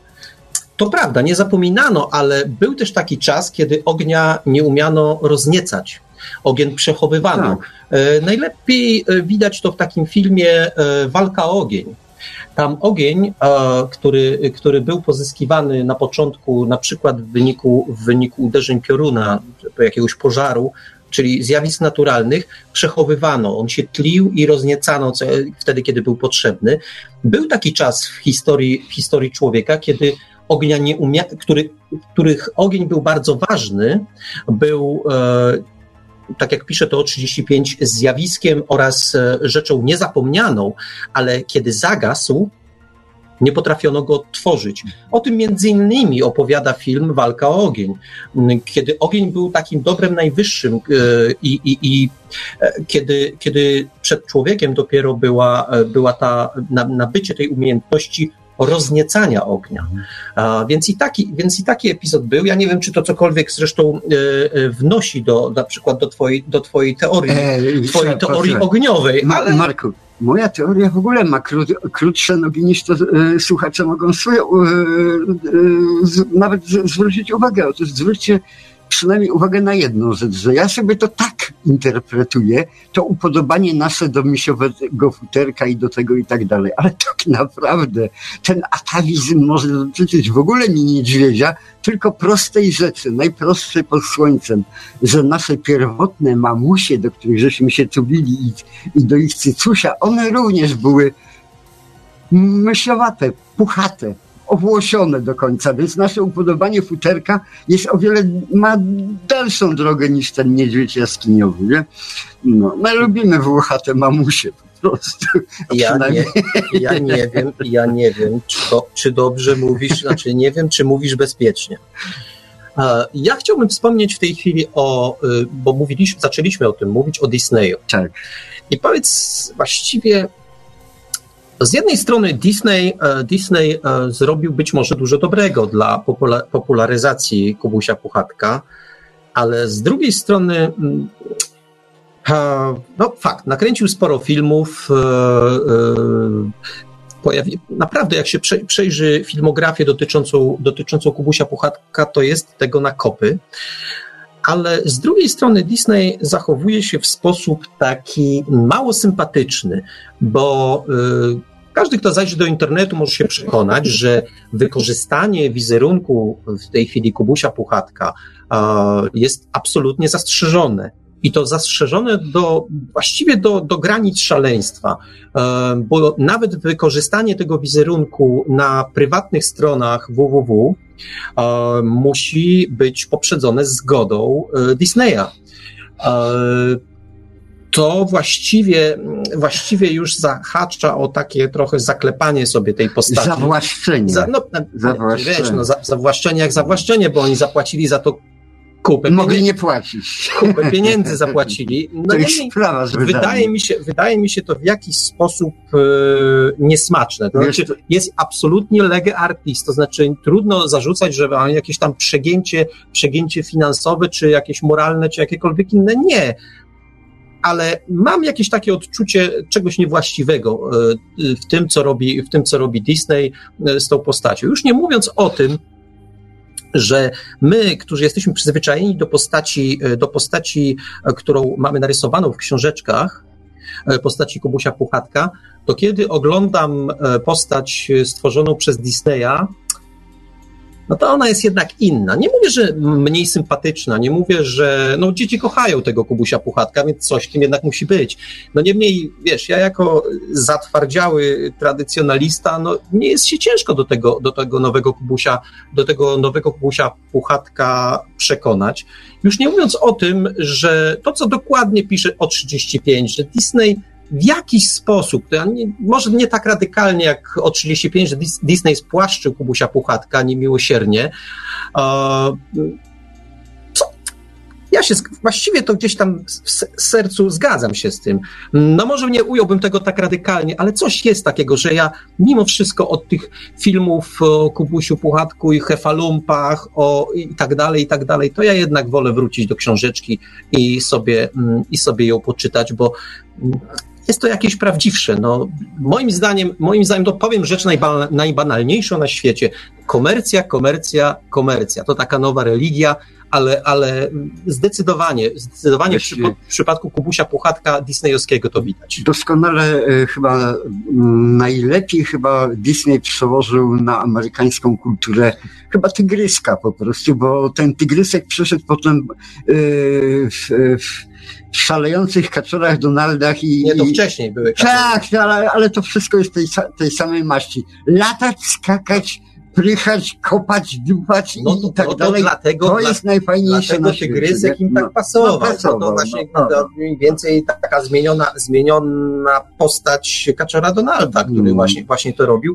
Nie wiem, być może, być może tak jest. Ja jestem za, cień, za cienki, żeby akurat, analizować y- od tej strony twórczość Disneya. Akurat w, w ostatnią niedzielę siedziałem przy, przy grze E, z takim Arturkiem, e, nomen, moim, e, mojego chrześniaka synkiem, który ma tam pięć lat i graliśmy sobie w grę, a obok leciał... A gra nazywała się? Might and Magic tam, no, no. tego. No i obok w telewizorze leciał Spider-Man. No, leciał sobie, nawet, nawet żeśmy rzucili na tym okiem. Rzuciliśmy go przed godziną, co on robił? No skakał, tupał, coś wybuchało, przeskakiwał dalej i tak dalej. Minęła godzina, graliśmy w tą grę. Y, co robił Spider-Man w tym czasie? Cały czas skakał, y, coś wybuchało, on przelatywał dalej. Y, jak ja, ja zwróciłem uwagę na to, co robi ten Arturek pięcioletni, absolutnie go to nie interesowało. Zupełnie. W końcu poszliśmy do ogródka, ja żeby zapalić fajkę, a Artur żeby się przewietrzyć po prostu. Spider-Man był, a, a jak z nim siedziałem przy bajce, tej takiej sensownej, ten, bo, bo, bo siedziałem, on się przyklejał wzrokiem i, i słuchał. To, to jest, że tak powiem, bajka, że dzieci lubią e, Walta Disneya bajki. To jest bajka jedno No ale dla kogoś kręcą. No może to w Polsce dzieci nie lubią. Jak to? Dla kogo kręcą? Dla kogo była kręcona myszka Miki? Dla żołnierzy w czasie II wojny światowej, żeby mieli e, e, czym się rozerwać po prostu, a nie dla dzieci. Mogli nie? użyć granatu, ale wiesz, no, to powiem ci, że nie, nie do końca mnie przekonuje to, co mówisz. Bo co? To teraz się Kubusia, e, Kubusia Puchatka i Spidermana kręci dla żołnierzy amerykańskich, nie wiem, w Zatoce Perio. Tak, to jest mniej więcej ten sam Afganistanie, czy gdzieś no tam. No, tak, no, nie, no, no, no, być może, być może, jeśli to ten poziom, no, to okej. Okay. Wiesz co, mam tutaj w notatkach napisane, tak. że chciałeś coś powiedzieć o młodości umysłowej. Jak to się ma do Kubusia Puchatka? Możesz mi to wyjaśnić?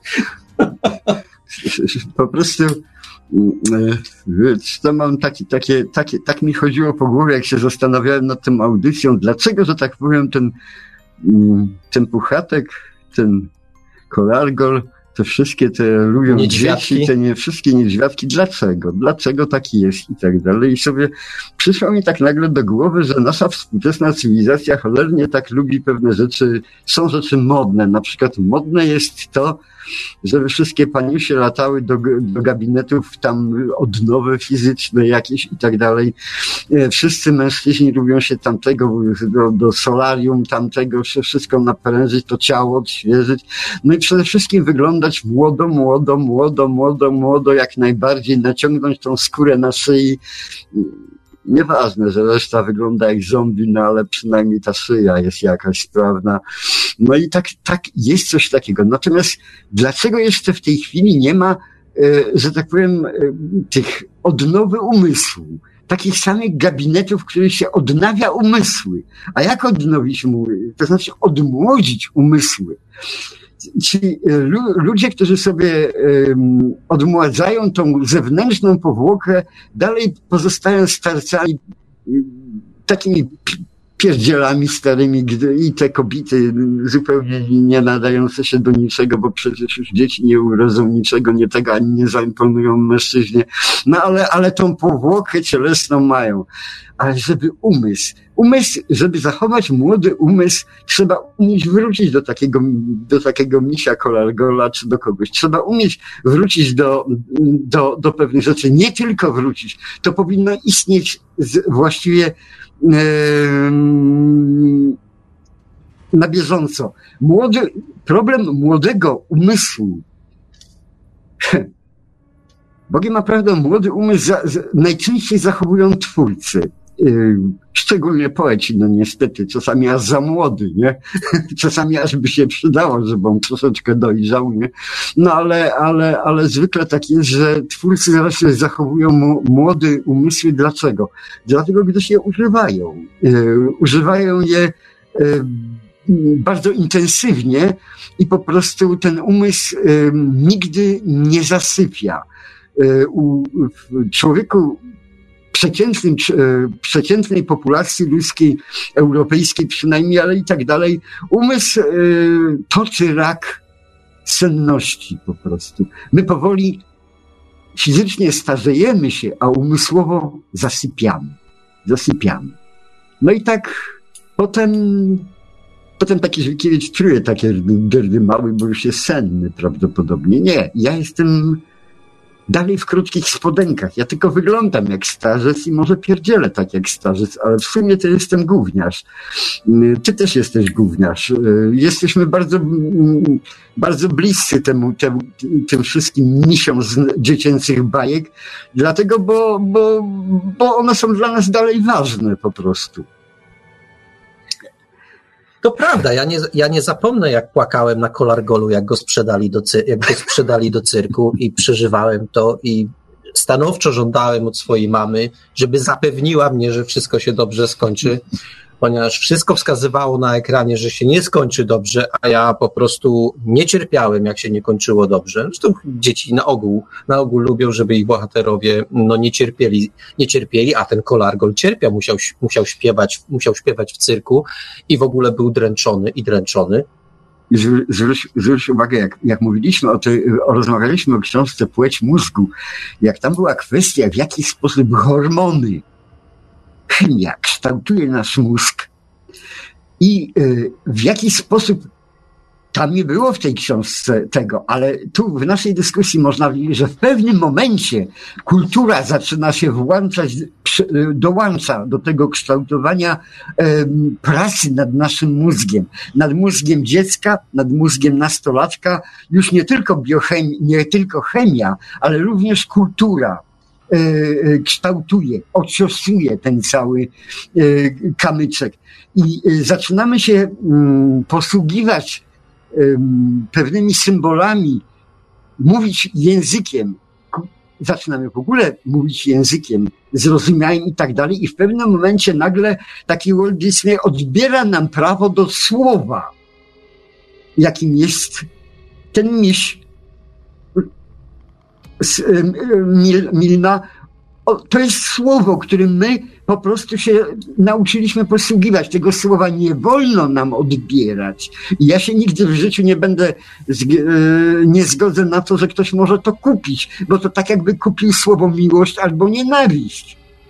To jest jedno ze słów z naszego słownika, którym się posługujemy, naszych uczuć, e, to jest pewien topos. Nie, nie wolno odbierać te, tego wszystkiego. No, no ale w tym show biznesie jest wszystko możliwe i że tak powiem, no jak, jakby to tego. No. Wiesz, co mnie nurtuje? Mm, tak jak na początku mm, przytoczyliśmy dialog, nieco zmodyfikowany tak. Y, z Kubusia, mnie cały czas fascynuje y, sprawa dialogu, dialogu w Kubusiu Puchatku i w Chatce Puchatka. Zobacz, one są takie powolne, takie jakby o niczym, takie jakby, takie blubranie, gadanie, powtarzanie, takie snucie, snucie, takie snucie. Gaworzenie, takie dziecięce gaworzenie. Dziecięce, no, tak. no, no. A dlaczego to jest takie fascynujące? Dlatego, bo, bo ta informacja, e, informacja, że tak powiem, jest jeszcze poza warstwą słowną, poza bitami. Ona bardziej empatia, bardziej nastrój, bardziej ba, takie niuanse wyczuwane może nie mniej przez mężczyzn, ale bardziej przez kobiety po prostu. To funkcjonuje. Wymiana, wymiana czego? Nie bitów, ale informacji, informacji pełnej, z zapachem, ze smakiem, z barwą i tak dalej, a nie tylko bitów, które po prostu potem strzelają i, i można to wszystko podzielić e, zero-jedynkowo, że tak powiem, na ile, ile tam słów, ile informacji zostało na tej stronie zawartej, nie? E, jak się, jak się dołoży w tym języku informacji prawie nie, niby nie ma, ale dialog trwa, nie? Książka. Z tym dialogiem to jest ciekawa sprawa, bo przecież dialog y, spotykamy właściwie w każdym dziele literackim i te dialogi się tam toczą, przewijają się przez kolejne strony kolejnych książek. A jednak ten dialog w Kubusiu Puchatku i w Chatce Puchatka jest inny. On jest nacechowany tak. w pewien sposób. Tak. A wiesz co, ja czasami, czasami miewam takie, takie niejasne podejrzenie, że to, co się tam dzieje, to jest jedna oczywiście z wielu, ale takich kwintesencji dialogu. To nie jest taki zwykły dialog, jaki spotykamy w książce, o którym zresztą przed chwilą tak. mówiłeś, gdzie bohaterowie wymieniają się prostymi informacjami. No, oni, oni ze sobą, e, ja wiem, czy rozmawiają, oni wymieniają informacje. Natomiast to, co mam, z czym mamy do czynienia w Kubusiu Puchatku, nie tylko zresztą, w wielu innych książkach, ale w Kubusiu Puchatku to dobrze widać, to jest naprawdę dialog a dialog to jest coś więcej niż tylko i wyłącznie taka przekazywanie informacji. Przekazywanie tak. informacji.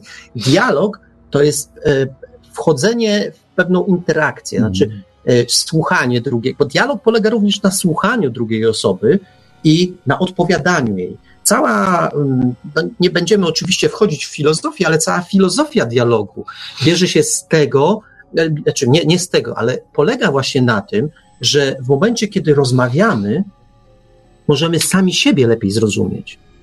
Bo rozmowa jest tym momentem w naszym życiu, kiedy y, po pierwsze możemy zrozumieć drugiego człowieka, a po drugie poprzez porównanie, poprzez zestawienie się z nim, poprzez wymianę, wymianę y, między innymi informacji, ale też, y, ale też pewnych emocji, potrafimy lepiej zrozumieć samych siebie. Zobacz, że to dzisiaj jest w odwrocie. Dzisiaj mam, jest bardzo niewiele dialogu pomiędzy ludźmi. Najczęściej jest wrzask, to najczęściej politycy w tym, w tym, y, w tym przodują, zakrzyczeć, wdeptać w ziemię przeciwnika. Oto jest podstawowy cel rozmowy polityków. Przynajmniej bardzo często, no może, może nie generalizujmy, bo kogoś, bo kogoś rzeczywiście skrzywdzimy, ale bardzo często próbuję w tej chwili tak na gorąco złapać różnicę pomiędzy zwykłą rozmową, a tym, co nazywamy tutaj w tej, w tym naszej, w tej naszej krótkiej wymianie zdań dialogiem. I czuję, że to jest zupełnie coś innego wiesz, i w Kubusiu to bardzo dobrze widać. Wiesz, jak, jak dwóch wojowników kiedyś brało dwa miecze w ręce i następ, następnie próbowało sobie szermierkę, e, sobie mm, fechtunek Y, usprawniać, to te miecze były niebezpiecznie. Miecze były ostre, można sobie, sobie było i przeciwnikowi skaleczyć, ale ten dialog, czyli cios, odpowiedź i tak dalej trwał. To było pewne porozumienie. Trzeba się umieć obronić, trzeba umieć zaatakować i tak dalej. Ten. Y, to jest fechtunek. No ale można zamiast tego mieczyka ostrego użyć maczuszki. Rąbnąć w czółko i ogłuszyć swojego partnera. I już nie będzie. Już nie będzie, nie żadnego fikał. ani tak Nie potrzeba, wygrałem. Ogłusza, ogłuszanie jest cudowne zresztą. E, cudowną pra, praktykowane we współczesnym świecie, e, żeby, żeby, żeby niewygodny pogląd na przykład zagłuszyć, nie? Niewygodny pogląd wyeliminować, nie? Ale dialog w ogóle może być bardzo dziwną rzeczą i bardzo różnym, Margo, i o wiele y, y, zupełnie inny niż ty, żeś przytoczył i ty myślisz. Otóż ja wiem, że któregoś, my, ty mówisz o bardzo, jednak bardzo szowinistyczno-męskiej filozofii dialogu, nie? w której się wymienia poglądy i się rozumie siebie nawzajem. E... Dlaczego to jest szowinistyczne? Absolutnie, nie dobrze, zgadzam się z tobą. Dobrze, dam przykład. Otóż przy kolejnym moim zawale serca trafiłem, trafiłem do sanatorium po, po, po tym zawale wino w Wrocławiu. Piękny park, piękne ławeczki i tak dalej. Kiedy zacząłem już raczkować, a raczej tam na tych dwóch nogach jakoś tam się prze, przesuwać, wyszedłem sobie na słoneczko i usiadłem na ławeczce, a obok przy tej ławeczce był pomnik taki znany, takie trzy gracje, dwie, trzy śliczne dziewczyny nagie, y, tam takie zwrócone twarzami do siebie. No i siedziałem pod tym pomniczkiem, taki siwo brody stary. No i w pewnym momencie coś mi tam słoneczko przesłoniło i zobaczyłem trzy gracje. Trzy dziewczyny, y, dwie z wózkami, ale one z tego przyszły, stanęły obok siebie i zaczęły rozmawiać ze sobą. One były tak samo śliczne, te trzy dziewczyny, jak te trzy gracje na, na tym piedestale. Ja sobie siedziałem na ławeczce i tak niechcący, no musiałem słyszeć, co one mówią.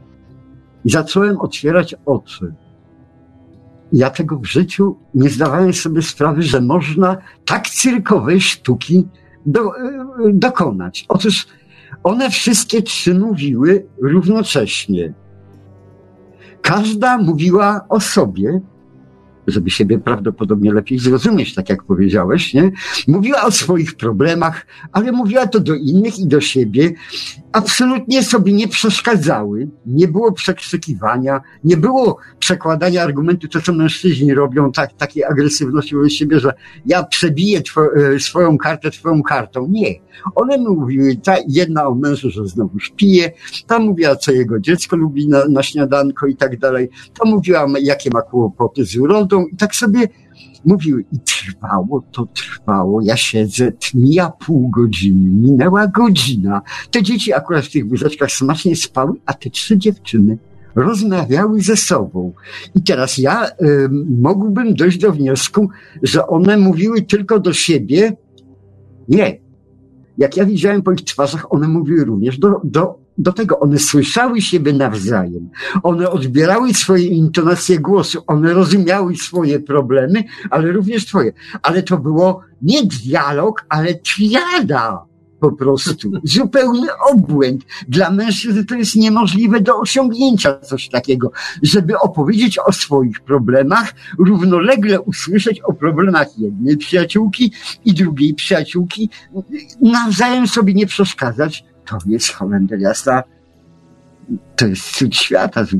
No wiesz, no. ja powiem teraz rzecz no. najbanalniejszą na świecie, że dialog, y, o którym wcześniej wspominaliśmy, to jest, y, to jest możliwość zrozumienia drugiej osoby, tak.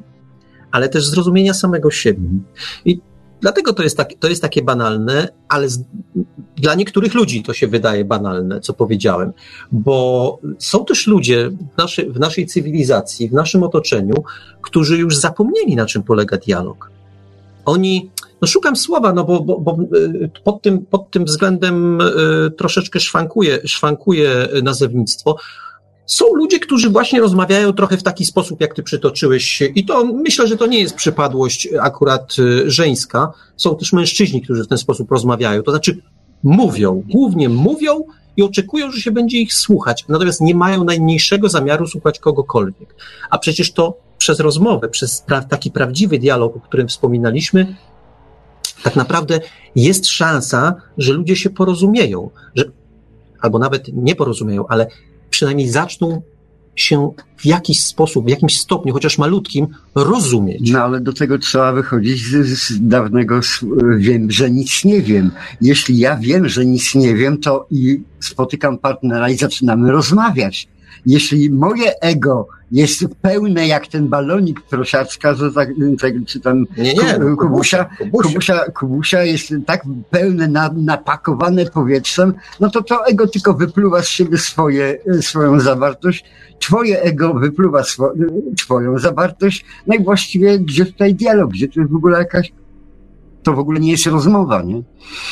No to prawda. Y, Ja powiem, powiem, jeszcze, w ten, powiem jeszcze w ten sposób, że y, może właśnie z tego względu, ja, to jest moja teoria, którą stawiam y, w tej chwili, że pewno dlatego przynajmniej ja, ale właściwie tak wiele osób również a, lubi, Kubusia, lubi Kubusia Puchatka, bo tam takich dialogów, gdzie bohaterowie rozmawiają o rzeczach prostych, ale rozmawiają, żeby się zrozumieć. Mhm, mhm, Zobacz, to mhm. tak, tak właśnie prze, przebiega. Ktoś może powiedzieć, że to takie w sumie banalna bajeczka dla dzieci i dwóch starych baranów e, na antenie Radia Paranormalium e, ro- dorabia do tego wszystkiego filozofię. Ja jednak jestem przekonany, że, że to chyba nie jest takie proste dorabianie filozofii, bo gdyby ta książka nie była tak fascynująca, jak wydaje się być, to ona by nie przetrwała. Ona dzięki temu, że można by powiedzieć, coś w niej jest. To tak, to, to, pierwsze, pierwsze, co się rzuca w oczy, coś jest w tej książeczce. Coś, co niepokoi, coś, co drażni, coś, co sprawia, że wracamy do niej. E, I kiedy, kiedy po raz kolejny czytamy ten dialog, to nagle odkrywamy, że co prawda czytaliśmy to już 15-20 razy, ale coś tam znowu nowego się pojawia. Tak to, tak to widzę. Tak to widzę przynajmniej. Y, Tak sobie pomyślałem, że w rozmowie informacja ma ta, taką samą wartość jak kalorie w dobrym ciasteczku. To, są, to jest wartość. Tylko, że nie jest to wartość ciasteczka. Kalorie same w sobie nie są wartością ciasteczka. Cała jego uroda jest wartością tego ciasteczka. Tak samo uroda słowa, uroda y, wymiany poglądów i tak dalej, uroda tego y, wniosków, do jakich się dojdzie, że tak powiem, w, trak- w trakcie tego ustalania poglądów. To jest, to jest wartość, a, a nie tylko bity, nie tylko coś, co można pomierzyć i wycenić. Wiesz co, zaglądam sobie na, e, na kartkę z twoimi notatkami do dzisiejszej audycji i już pod, podejrzałem ci młodość umysłową, ale zaraz obok masz napisane e, młodość kulturowa. gdyż młodość dotyczy nie tylko y, nas jako osobników, y, jako człowieka, jako jednostki. Młodość jednostki jest tylko jedną odwzorowaniem właściwie młodości i rozwoju całego naczynia, w którym, y, w którym żyjemy, czyli w ogóle młodości i sta, starości wszechświata po prostu. Wszechświat dąży od narodzin do śmierci. My dążymy od narodzin do śmierci po prostu. Tak samo dążą wszystkie kultury i wszystkie narody. Od narodzin do śmierci. Po co? Po to, żeby zwolnić miejsce, żeby, żeby zostawić miejsce dla tego, co się nowe urodzi i tak dalej. E, Śmierć nie, nie, nie jest końcem świata po prostu. To jest rzecz, która, o której musimy pamiętać my jako jednostki i e, społeczeństwo również. Nasz schyłek, nasza, nasz upadek nie stanowi, nie jest niczym wielkim po prostu. To jest tylko pewien próg w tych schodach, po których się staczał ten misio. Mm, Krzysiu, co? To łatwo, łatwo się tak mówi, e, jak się przyjmuje, przyjmuje e, widzenie e, z takiej odległej perspektywy, kiedy patrzymy na cywilizację. No jednak wiesz, śmierć dla jednostki to jest właśnie koniec świata. Nie. Nie. Otóż e, jak ja znam, to ja znam tylko, że tak powiem, młodych tych, młodych e, tych wielkich artystów z telewizji, że tak powiem, którzy mówią, że e, ich ideałem śmierci jest umrzeć jak najszybciej, żeby o tym nie wiedzieć, nie? Człowiek, ludzie starzy umierają zwykle. Jeśli nie cierpią, jeśli nie, nie mają fizycznego bólu, umierają bardzo pogodnie. To jest po prostu czas, który się, że tak powiem, wypalił. Zrobiłem w życiu wszystko, co do mnie należy, nie? No, wie, wie, wiele, że tak powiem, jeszcze pa, panienek za mną tam tęskni, chociaż mam 99 na przykład, tak sobie mówi. I odchodzi zupełnie z tego świata w pokoju. W pokoju. Zamiast niego jego miejsce zajmują jego wnukowie, dzieci i tak dalej, i tak dalej. Śmierć jest rzeczą bardzo pogodną, o ile nie boli, nie? A ból, ból, ból jest, jest też, też różnego rodzaju, nie? Wiesz co, mimo wszystko to, co mówisz, jakoś e, nie natchnęło mnie optymizmem. Jednak, wiesz, e, wizja człowieka, który umiera, jest szczęśliwy, no to jest jedna, jedna z wizji do przyjęcia, ale obawiam się, że nie wszystkich to przekonuje i człowiek jednak, przynajmniej część ludzi w dalszym ciągu boi się śmierci i to bez względu, okazuje się, że bez względu na wyznanie, czy też brak Tak, wyznania, śmierć jest jak, jakąś taką granicą. Dla jednych granicą ostateczną, dla drugich taką poważną granicą, dla jeszcze i tak dalej. To można różnie określać, odmieniać i tak dalej, ale w gruncie rzeczy no jest coś dramatycznego. Marku, jest takie po, e, powiedzenie stare, że ta starość to się Panu Bogu nie udała. Nie? Fakt. No ale gdyby mu się udała, no to nikt by nie chciał, że tak powiem, z tego świata odchodzić po prostu. A poza tym wszyscy by chcieli do, dojść do starości, nie? A PiS polega na bardzo śmiesznej rzeczy, że my nie chcemy być starzy, nie? No My tak. nie chcemy, my chcemy I, być nacią- młodzi, i naciągamy, I naciągamy, sobie te, tak. te. Ale ja mówię, odejść jako młody, umysł, w pełni umysłu i tak dalej, w pełni, pełni świadomości, to jest inna zupełnie bajka. A No. coś ci przeczytam, bo kilka fajnych, y, fajnych myśli pojawiło się Mhm. na czacie. O 35 e, e, to prawda, śmierć nie boli, ale umieranie już tak. Zależy. No, oczywiście, że zależy, ale jest coś w tym, coś, co mnie przekonuje. Mhm. E, natomiast, ja, natomiast Jancio Kropotkin e, też napisał fajną rzecz. Jedni umierają pogodnie, a drudzy na krzyżu. No tak. Też warto, Tak, też warto, o, ty- o tym pamiętać. A ja jeszcze na chwilę do tego, co napisało 35, e, mm, o tym, że mowa e, po to powstała, aby przekazywać informacje i dlatego roz, nie ma się co dziwić, że mm, e, rozmowa jest nośnikiem informacji. W pełni się zgadzam, po to powstała mowa i właściwie nie powinniśmy się dziwić, ale niestety moim zdaniem żyjemy w czasach, kiedy mowa już nie zawsze jest nośnikiem informacji, czasami jest nośnikiem bełkotu. I to jest właśnie to, co jest dosyć charakterystyczne dla naszej cywilizacji, że, że ten bełkot pojawia się zadziwiająco często. On się pojawia, on ni, stąd, ni zowąd atakuje nas z ekranu telewizora, e, a czasami nawet z ekranu kinowego, z radia, albo nawet po prostu na ulicy.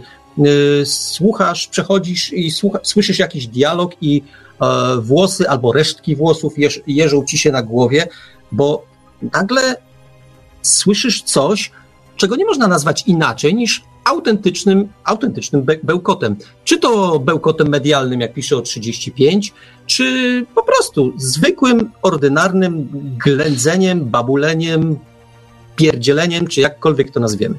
Ja myślę, że zawieźmy na chwilę, za, zawieźmy na chwilę naszą rozmowę, naszą dyskusję i oddajmy się w szpony literatury, a zatem Iweliosie poprosimy o drugą część Kubusia Puchatka. Rozdział drugi, w którym Puchatek idzie z wizytą i wpada w potrzask. Pewnego pięknego dnia miś, zwany przez swych przyjaciół Kubusiem Puchatkiem, albo krócej Puchatkiem, przechadzał się po lesie, pomrukując dumnie pod nosem. Tego dnia właśnie ułożył sobie małą piosenkę, gdy wczesnym rankiem robił przed lustrem swoje codzienne ćwiczenia gimnastyczne na schudnięcie. Tralala, tralala, podśpiewywał, gdy wyprężył się w górę jak tylko mógł i potem tralala, tralala, ojej, ledwo żyje. Gdy nie zginając kolan, próbował dosięgnąć palcami podłogi. Po śniadaniu powtarzał tę piosenkę raz po raz, dopóki nie nauczył się jej na pamięć. Teraz wymrukiwał ją sobie bez zająknięcia. Brzmiała ona mniej więcej tak. Tralala, tralala, tralala, tralala. Rum tum tum, tralabum, rum tum tum, tralabum. Szedł więc sobie puchatek i wesoło podśpiewywał, rozmyślając o tym, co kto robi i jak to jest, kiedy się jest kim innym, aż zaszedł na piaszczysty wzgórek, gdzie była wielka nora. Aha, rzekł Puchatek, rum tum tum, tralabum. Jeśli wiem cokolwiek o czymkolwiek, to ta nora oznacza duże towarzystwo. Powiedział, a duże towarzystwo oznacza królika, a królik oznacza łasowanie i słuchanie mruczanki i tak.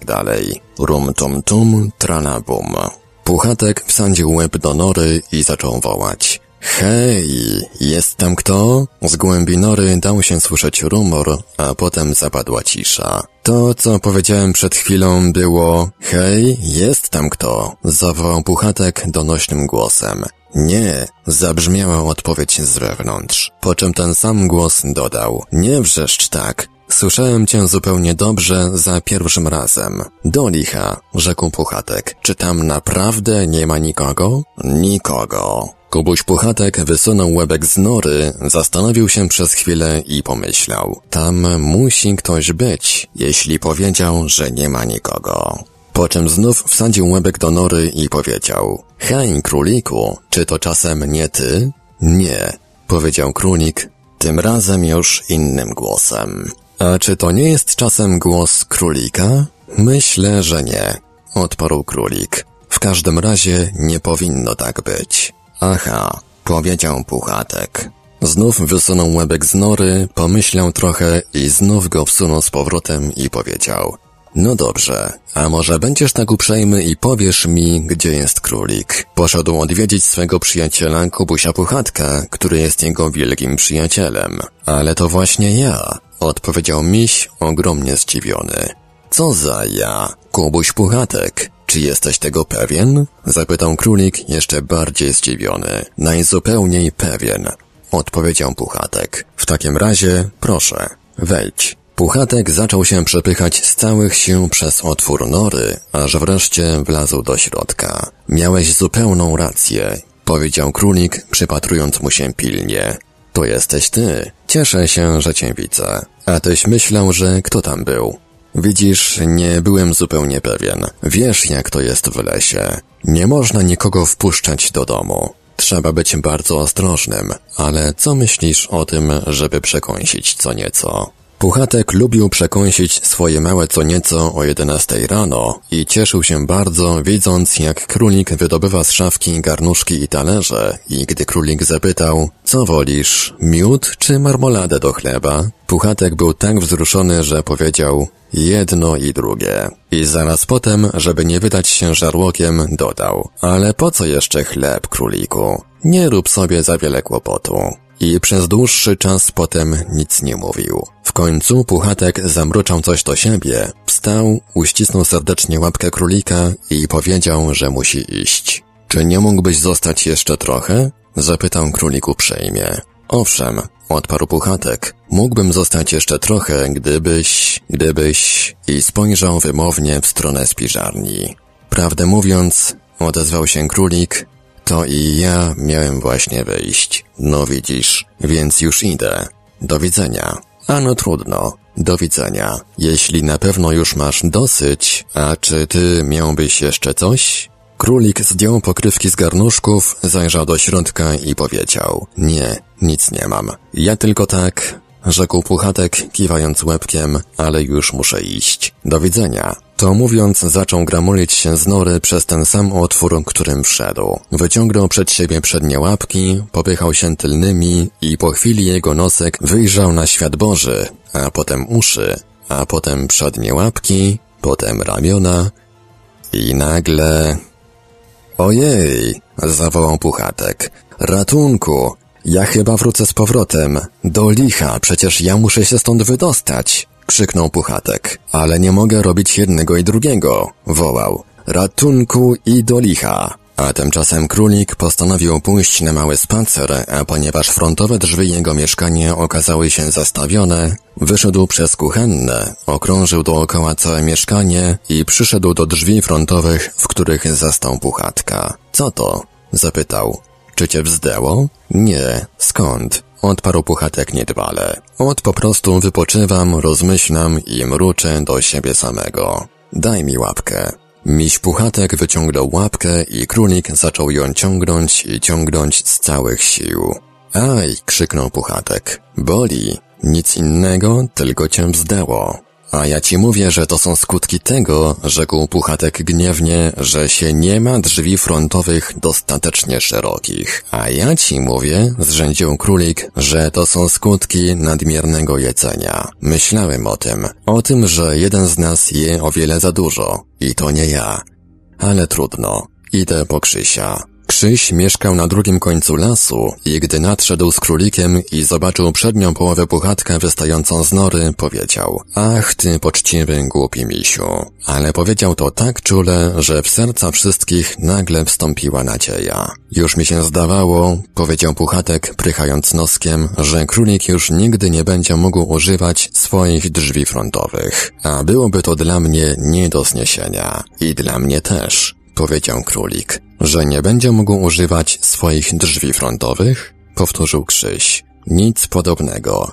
Ma się rozumieć, że będzie mógł. No to dobrze, rzekł królik. W najgorszym razie, jeśli nie będziemy cię mogli wyciągnąć, Kubusiu, to wepchniemy cię z powrotem.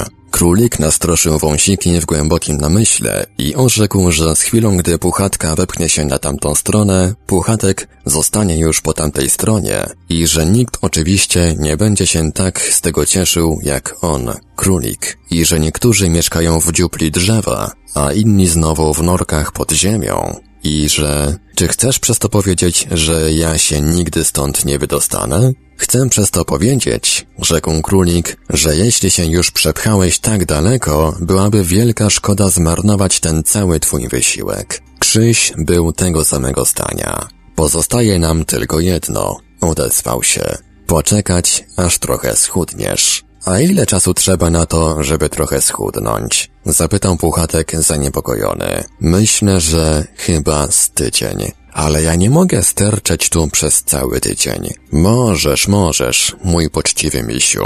To się łatwo da zrobić. Trudno jest tylko cię stąd wyciągnąć. Poczytamy ci trochę, rzekł królik łagodnie i mam nadzieję, że śnieg nie będzie padać. I powiem ci szczerze, mój kochany, że zabierasz sporo miejsca w moim mieszkaniu. Czy nie będziesz miał nic przeciwko temu, jeśli użyję twoich tylnych łapek zamiast wieszaka na ręczniki? Po co mają tak sterczeć bez żadnego pożytku? A tak będzie bardzo wygodnie powiesić na nich ręczniki.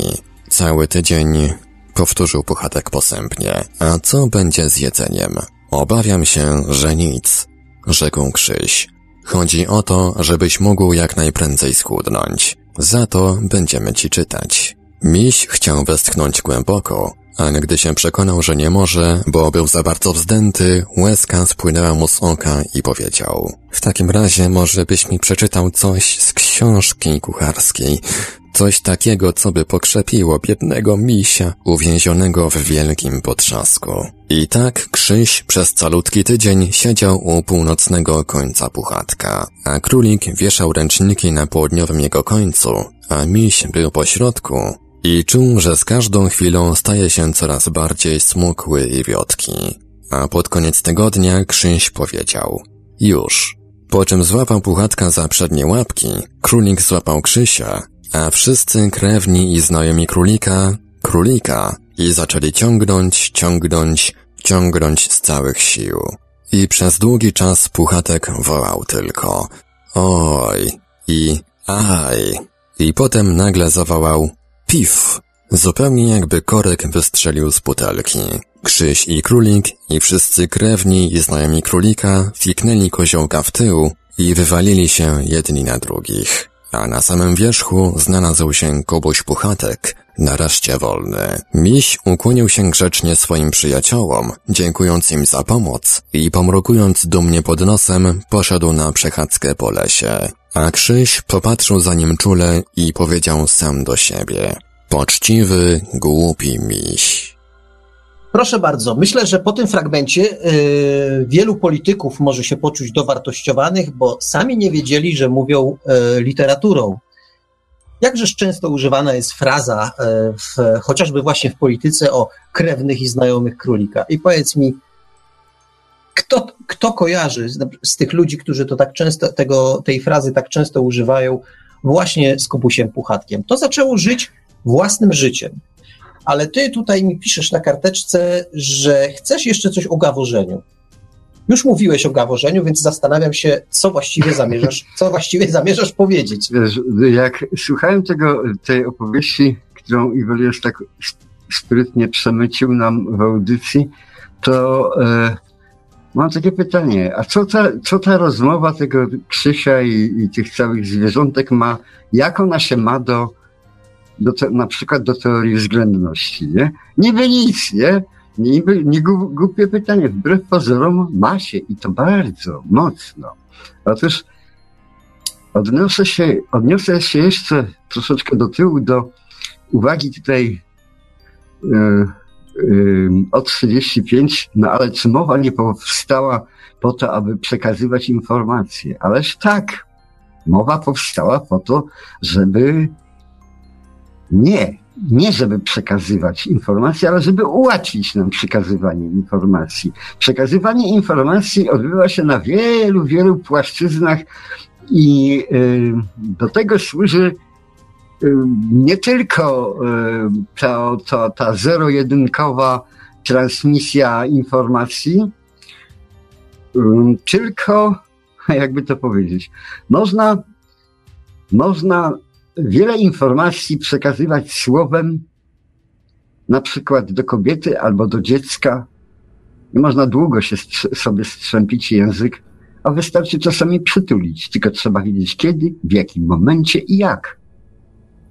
I sprawa jest wyjaśniona a słowem wielu rzeczy można nie umieć wyjaśnić. Słowo, co prawda, wspomaga to, ten nasz, e, na, naszą, naszą, nasze, e, zresztą zwróćcie uwagę, że w naszej kulturze jest coś takiego, co e, jest bardzo ważne, ale nie zawiera słów zupełnie. Na przykład muzyka. Muzyka nie ma słów, ale odnosi się do naszej, do naszej wyobraźni, do naszej pamięci, do, e, stymuluje nas, nasze emocje, e, rozpręża nas albo mobilizuje, a muzyka nie ma słów, nie posługuje się żadną właściwie niby informacją, nie? E, I to, o czym mówiliśmy, o gaworzeniu, Gaworzenie to jest coś takiego, co jest jak muzyka. Jest to pewnie, pewna nauka języka. Trzeba być młodym, trzeba być dzieckiem, żeby umieć gaworzyć. Tak samo mogą gaworzyć ludzie dorośli. Siedzą sobie przy ognisku, piją piwo i nie muszą y, naprawdę jak stoi na stacji lokomotywa i, i ten pod niej spływa, drążyć y, strasznych problemów ze straszliwym wysiłkiem. Mogą mówić półsłówkami. Tak? Nie, to prawda, albo nie, albo inaczej, no może tak, a może tego i tak dalej. I ta, z tego gaworzenia nagle y, mamy poczucie, że się zaczynamy rozumieć. Jeszcze nie rozumiemy we dwójkę na przykład, albo w trójkę, co rozumiemy, nie? Ale, ale rozumiemy. Ale rozumiemy, ale nie? Rozumiemy. Po pewnym czasie no, dopiero zaczniemy nazywać słowami to, co żeśmy zrozumieli i nagle dokonujemy odkryć wielkich i tak dalej. Ale do tego trzeba być trochę dzieckiem. Ja akurat y, może przytoczę taką anegdotę y, mojej córeczki z, osta z, ostatniego występu tej mojej kapeli y, Blackberry Hill, kiedy y, ona przy kolejnej piosence powiedziała coś takiego. Ona tam e, śpiewa i pisze teksty, mówi. A na tą piosenkę to wpadłam wtedy, kiedy prze, przeglądałam y, album z, ze starymi zdjęciami rodzinnymi. I zobaczyłam tam swoje zdjęcie małej Małgosi, nie? I tak pomyślałam, co by ta mała Małgosia powiedziała dzisiaj tej dużej Małgosi? I pomyślałam sobie, że chyba nie byłyby to same przyjemne rzeczy. I napisałam tę piosenkę. Ona jest trochę smutna. Ale to jest właśnie to. Co Ale ta ja mała Małgosia? Przerwę ci na chwilę, no. to już skorzystaj z okazji i zareklamuj e, zespół swojej córy, bo myślę, że to jest zespół, który jest na tak zwanej wschodzącej, czyli wydał, wydał w tej chwili trzecią płytę, trzecią, jeszcze lepszą płytę i bardzo wielu fachowców w tej dziedzinie, nie mienię się takim fachowcem, raczej słucham fachowców, mówi, że wielka przyszłość przed zespołem. Blackberry Hill. Polecam, naprawdę, jest to rewelacyjna muzyka, jak, jak ja mówię, wcale nie jako ojciec tej, której śpiewa, ale po prostu ja uważam, że to jest jedna z najpiękniejszych płyt, jakie w życiu słyszałem w ogóle. Zupełnie aż wierzyć mi się nie chce, że, że tak powiem, e, że to tutaj się tak obok między wierszami coś takiego pojawiło. Ta, ten język właśnie, te, taki, bo to jest bardzo dziwny język tej muzyki, którą, którą oni e, proponują a więc, słuchaczom. A więc no. Blackberry Hill E, warto, warto posłuchać, warto poszukać tego w internecie. E, ja już to kiedyś chyba mówiłem, mhm. ale jest e, na YouTubie teledysk chyba z pierwszej, pły, z pierwszej płyty. Z drugiej, chyba czy z pierwszej, tak. W którym ty, Wiktorze, występujesz. Tak, tak, tak. Tam, Hasając sobie radośnie. Nie, nie, nie tego, tylko snując się siermięży, nie, nie od no dobrze, drzewa do dobrze, no drzewa. No chciałem być delikatny. No, bo, bo, tak sobie młodzi zażyczyli, żebym był taki. Żebyś się snuł. Tak, żebym się snuł. Nie? To się snułem. No to się snułeś. Czyli, a wracając do gaworzenia. Do, do gaworzenia. Czyli co, gaworzenie jako, jako sposób poznawania świata? Tak, tak. Co to jest gaworzenie? To jest macanie. Ja nie trafiam ręką do celu, tylko spróbuję czegokolwiek dotknąć. Jeszcze nie wiem, czego będę dotykał, ale wyciągam rękę po to, żeby coś i coś tą rękę spotyka. I ja nagle zaczynam rozumieć. Boże, jakie to jest miłe, jakie to jest fajne w dotyku przynajmniej i tak dalej. Dobra, wyciągam rękę, mam w ręku pomarańczę. Ona nie tylko była miła w dotyku, albo ta mandarynka, ale również jest piękna w kształcie i piękna e, w tym, jak, jak przytknę do nosa, to jeszcze ma piękny zapach, a jak to rozłupię i wezmę na język, to jeszcze pięknie smakuje. Też to się wszystko, wszystko, język nie jest tylko po to, żeby, żeby żeby przekazywać informacje, o czym ludzie zapom zapominają, właśnie próbując siekać po prostu, jak chlastać po prostu tymi słowami, y, jakby one y, nie służyły czemuś, po prostu tylko stanowiły wartość samą w sobie po prostu. Słowa same w sobie nie mają żadnej, żadnej wartości. Tak przynajmniej mogę myśleć. Może tak nie jest. No, no wiesz, E, mówiłeś o piosence, o 35 e, zwrócił uwagę, że słowa piosenki jednak przekazują informacje. Przynajmniej, czas, przynajmniej czasami w niektórych piosenkach. Ale ważne jest to, mhm. że e, bardzo często muzyka jest takim tak. nośnikiem, który przekazuje emocje, tak. przekazuje bardzo no. wiele informacji. Muzyką można bardzo wiele zilustrować. Mhm. I to też jest taki sposób porozumienia się poza słowami. Wiesz, dla, e, to my jako ignoranci mówimy, że e, muzyka przekazuje informacje, to znaczy może odnosi się do emocji, do obrazów, do tego. Dla zawodowych muzyków to jest to, co my mówimy, to jest obrazą muzyki w ogóle. Muzyka ma wartość samą w sobie, która jest poza obrazem, poza drzwi, poza wszystkim zupełnie i można w ten sposób również odbierać. Ale w gruncie rzeczy, ale w gruncie no, rzeczy potwierdza to, to tak, o czym mówimy tak, tak, tak. Na, tak naprawdę. A powiem ci, powiem ci jeszcze, że y, kiedy, kiedy tak mówimy, y, mówimy o muzyce, o, o, ty, o tym przekazie, ale przyszło mi też do głowy, że czasami w słowach jest to, co poeci najczęściej używają takiego, e, takiego, takiego obrazu, że coś jest poza słowami. Że czasami czytamy zdanie mm -hmm, i ono ma mm -hmm, swoje mm -hmm, znaczenie oczywiste, które tak, odczytujemy tak, tak. w pierwszym, w pierwszym, jakby w pierwszym momencie. Ale okazuje się bardzo często, że w tym zdaniu jest jeszcze drugie, trzecie, no skończmy na trzecim, dno, że tam jest więcej treści niż to na początku widać. E, to dlatego, dlatego poeci e, są w stanie powiedzieć więcej niż tak naprawdę mówią. W krótkim, wydawałoby się nic nieznaczącym utworku, który składa się z kilkunastu, kilkunastu słów tak naprawdę. No, ktoś mhm. powie, no co można w tym przekazać, a czasami e, tak naprawdę można przekazać, mówiąc wzniośle, górnolotnie, cały świat. No i, i, i w tym właśnie E, w tej poezji czy w tej muzyce jest y, bliski, bliska, że tak powiem, y, ona jest bliska na przykład matematyce. Matematyka do, robi dokładnie to samo. Potrafi z wielkich, ogromnych równań, które po prostu, na które się składają, że tak powiem, wyprowadzić, równa się jeden symbol. Jedną rzecz wynikową, że tak powiem. Nie? Matematyka robi to samo i to w sposób chyba najbardziej genialny. Mm, no, że tak powiem, jest nasza, nasza, nasza, umiejętność posługiwania się symbolami, matematyką, językiem, muzyką, dźwiękiem, y, gestami, w ogóle nie wiem wszystkim czym. Nie wiem, czy wspominałem kiedyś y, o, o tej Altamirze całej nieszczęsnej, w której te, te naskalne rysunki są najpiękniejsze w Europie. Otóż e, ktoś tam kiedyś, jakiś młody człowiek, archeolodzy to wszystko zbadali, wszystko wiedzieli, a jakiś młody tam człowiek wlazł do tej jaskini, zaczął badać e, akustyczność tej jaskini i zbarania zbaranieli uczeni w ogóle. Okazuje się, że ta jaskinia jest, ma nieprawdopodobne walory akustyczne, tak niesamowite, że nie ma innego wytłumaczenia, dlaczego tam są te naskalne rysunki, gdyż oni tam przychodzili śpiewać.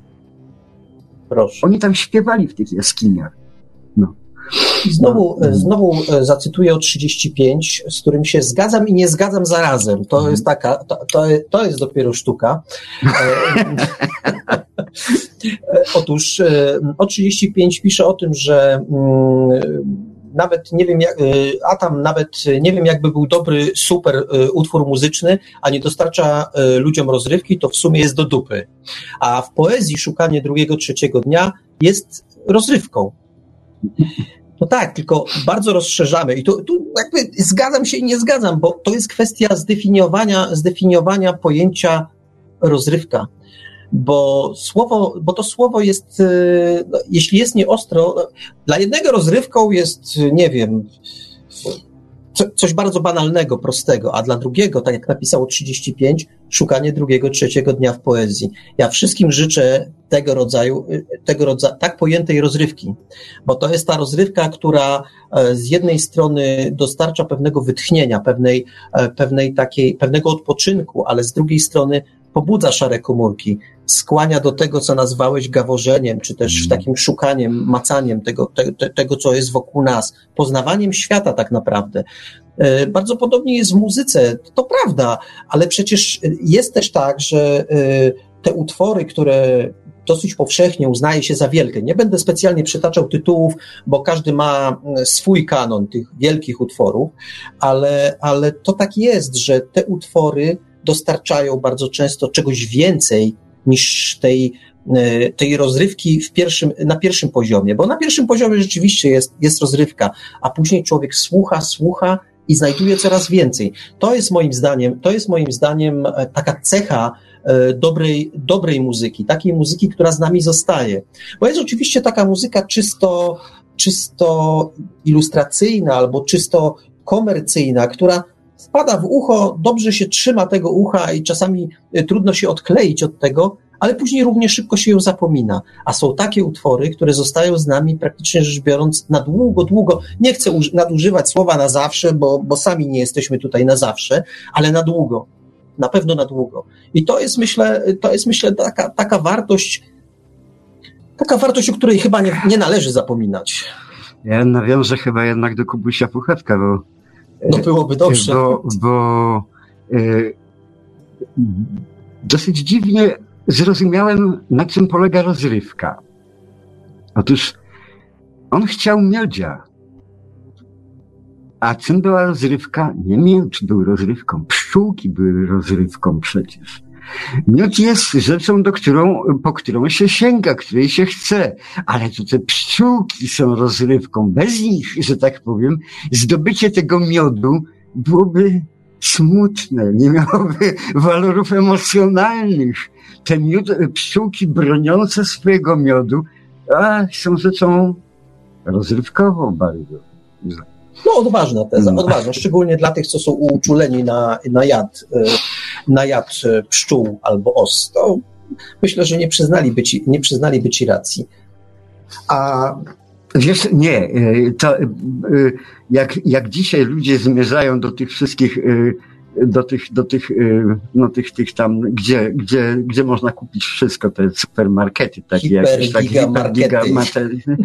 tam jest potrzebna rozrywka.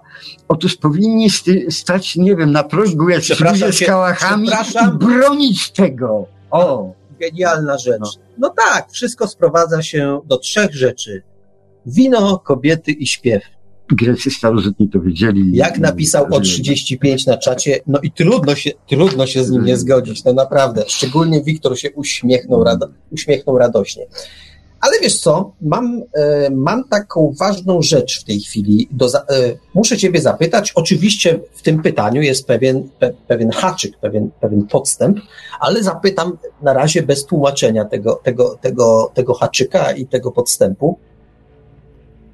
Chciałeś opowiedzieć, właściwie opowiadałeś mi już o tym, jak w swoim czasie byłeś w jury konkursu na pewnej kolonii. Nie, nie, ach, już, już To jest już historia pamiętam. godna nie, opowiedzenia. Nie, nie, no nie wiem, czy jest godna, jest to zupełnie trywialna rzecz, ale po prostu kiedyś byłem, byłem bosmanem i byłem tam, że tak powiem, zatrudniony jako ten, który woził y, na, na, na tych, na zaglówkach dzieci i tak dalej. Dzieci były w dużym rozstrzale, że tak powiem, od osiemnastolatek po, po, no to duże dzieci. Po, po, piętna, po pięcio, e, e, no po siedmiolatki jakieś, o, z pierwszej, drugiej klasy szkoły podstawowej, to był obóz żeglarski i tak dalej. Ja byłem wychowawcą oczywiście najstarszych dziewczyn, bardzo, bardzo mi było wygodnie, bo wszystko za mnie robiły i, i i nic nie musiałem tam nawet śniadania do, do łóżka mi przynosiły.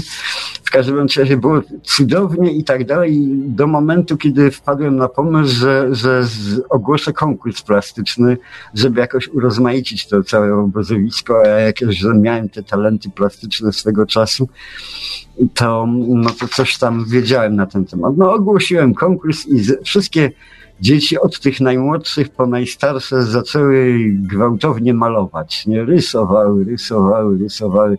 Wszystko do, dotarło do mnie i musiałem to ocenić. Nie? No i oceny były bardzo proste. Otóż o chłopcach to w ogóle szkoda, szkoda mi w ogóle wspominać. To była miazga i dno totalne.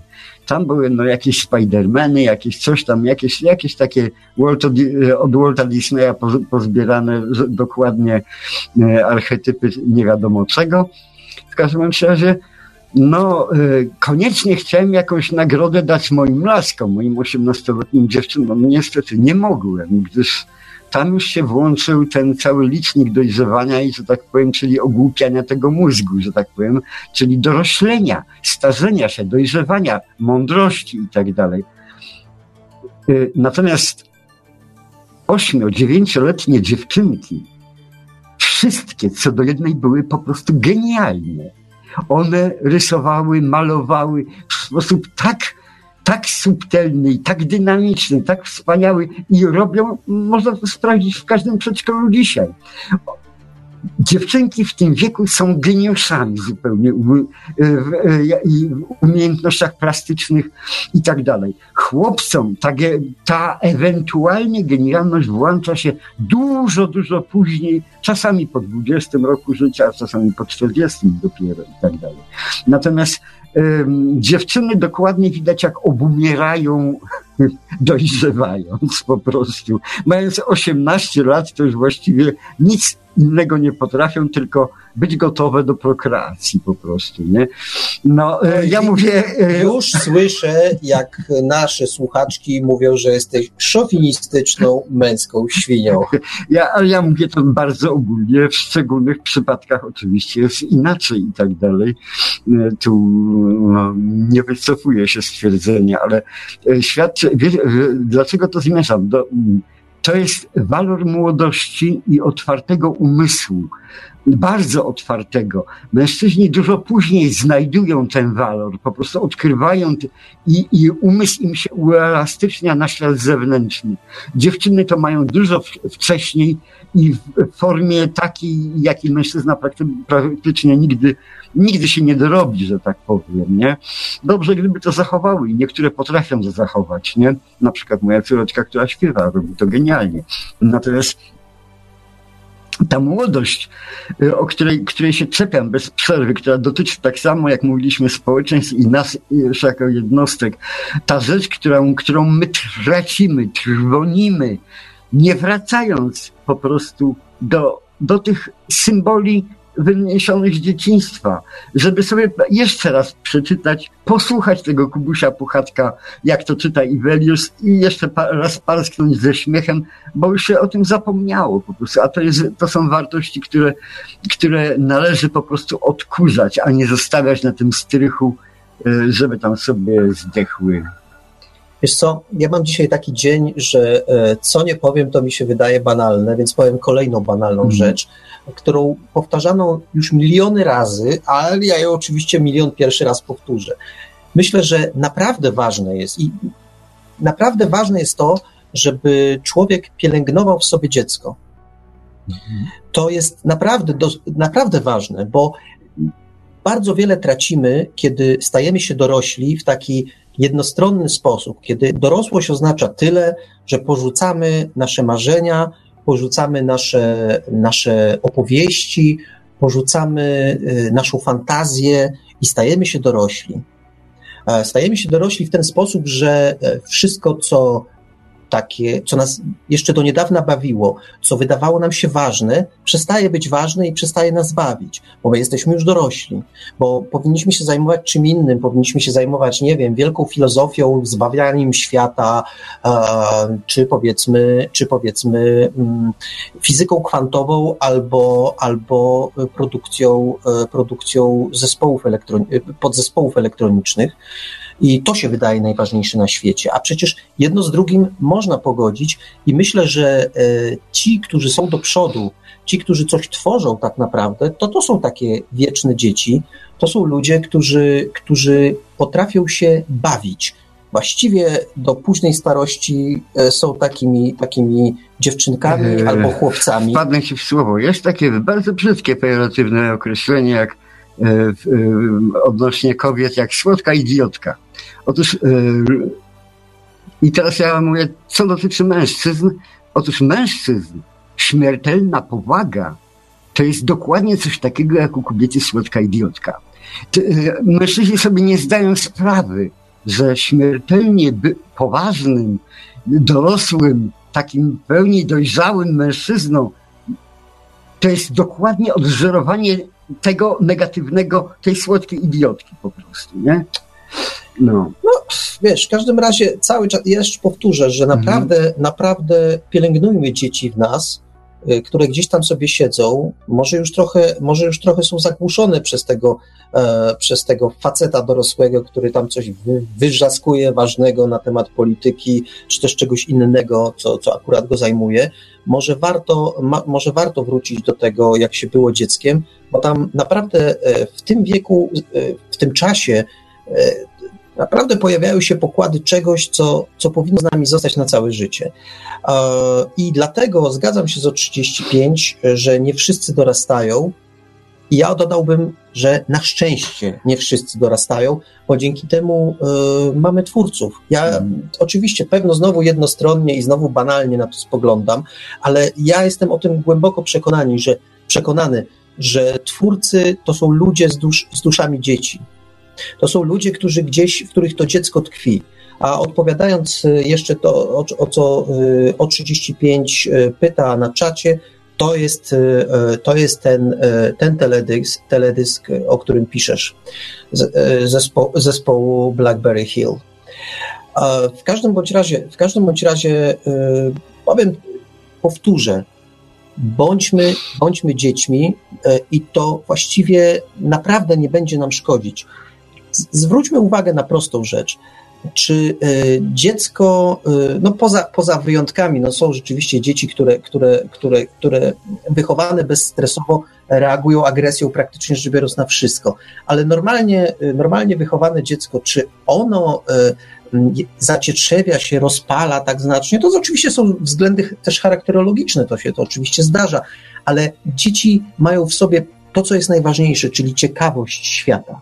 To, to myślę jest, y, bardzo często tracimy wraz z wiekiem. Później nam się zaczyna wydawać, czy jak jesteśmy nastolatkami, to oczywiście się wydaje nam, że wiemy wszystko najlepiej i taki człowiek pomiędzy 11 e, a 19 e, rokiem życia e, udziela rad wszystkim na wszystkie tematy. Jak ojciec chce z nim porozmawiać na jakiś temat, to pierwsze pytanie, które zadaje nastolatek, to co chce ojciec wiedzieć. Bo on już wie wszystko, ale to jest taka przypadłość związana z hormonami i wiekiem, ale jeśli się przez ten, przez ten czas przejdzie i później, później wróci do nas dziecko, które, które nas było, to naprawdę duża, duża kariera przed nami. Mm, jak, jak, jak, się, jak się wystarczy poczy, poczytać starożytnych greckich filozofów i przyjrzeć się, jak oni główkują, Boże, to tylko mogły być duże, opasłe, chlejące wino dzieci. Naprawdę, oni się bawili tą, tymi swoimi koncepcjami, bawili się Y, tworząc po prostu. No tak. No i robili coś Ale takiego. widzisz, to jest też tak, że oni z tego Dobrze, powiedzmy, że, powiedzmy, że z nieróbstwa, chociaż to tak, y, to tak y, gwoli szartu, ale widzisz, w Grecji pojawiło się, pojawiło się zjawisko, o tym już kiedyś mówiliśmy, mm. zwane filozofią.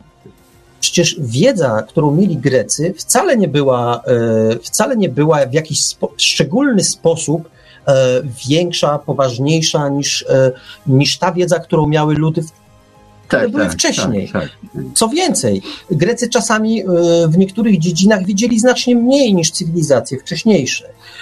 Przecież matematyka pojawiła się znacznie wcześniej. Przecież w Egipcie stała na bardzo wysokim poziomie. Co więcej, ona miała walor praktyczny. Potrafiono mhm. wykorzystywać obliczenia do budowy, między mhm. innymi do budowy, ale nie tylko do budowy. Więc wiedza y, już wcześniej była na wysokim poziomie, a jednak Grecy coś zmienili. Zmienili rzecz w taki dziecinny sposób, bo zaczęli zadawać pytanie: a dlaczego? A dlaczego tak jest, że tak jest? No. Czyli to pytanie, które każde tak, dziecko zadaje każde najczęściej. Każde dziecko zadaje to pytanie. Y, I być może wcześniej zadawano sobie te pytania również. No, nawet, nawet jestem przekonany o tym, że mhm. takie pytania zadawano. Ale Grecy wpadli na pomysł, który dzisiaj wydaje nam się banalny, wręcz głupi, albo jak to, jak można ująć, no wszyscy wiedzą, że tak jest, ale oni na to wpadli, że mhm. swoje twierdzenia rozmaite Mhm. Należy uzasadniać, mhm. mówić, dlaczego tak jest. No, historia wskazuje na to, że to, co wygadywali Grecy na różne tematy, um, lepiej bądź gorzej trzymało się kupy, że tak sobie tak, ujmę to tak. dosyć trywialnie. Niemniej jednak próbowali. Przez cały czas próbowali. To było to macanie, to gaworzenie. Y, oni dokładnie posługiwali się tą metodą, że oni szukali, macali w ciemnościach, żeby dowiedzieć się, jak ten świat y, jest y, skonstruowany. No i wpadli, wpadli nawet na kwanty przecież, nie, nie, nie tylko no, na, na atomy, ale... Nie, no, to, to, to, tu, się, tu się kłóci, jakby aż, aż trzeba o tym powiedzieć, że przecież to nie jest, to się nie wzięło znikąd, mm. bo kilka osób w historii filozofii to powiedziało, czy też powiedziało albo potwierdziło, że tak naprawdę cała zachodnia filozofia mm to są przypisy do Platona i Arystotelesa. Mm -hmm. Właściwie od ich czasów nie powiedziano, hmm, zastanawiam się, jak to ująć, nie tyle, że nic nowego, by nie rozwinięto tego, tego, tego podstawowego dylematu, który się narodził e, pomiędzy, pomiędzy obrazem, e, Plato, światem, obrazem świata e, zgłoszonym przez Platona i obrazem świata zgłoszonym przez Arystotelesa Oczywiście uzupełniano to, ale właściwie cała ta filozofia, którą, którą, którą możemy prześledzić przez wieki, ona naprawdę dopis, dopisywa, robiła tylko dopiski do tego wszystkiego, rozwijała coś tam, coś tam dobudowywała, ale tak naprawdę bez przerwy, bez przerwy wracała do, do źródła.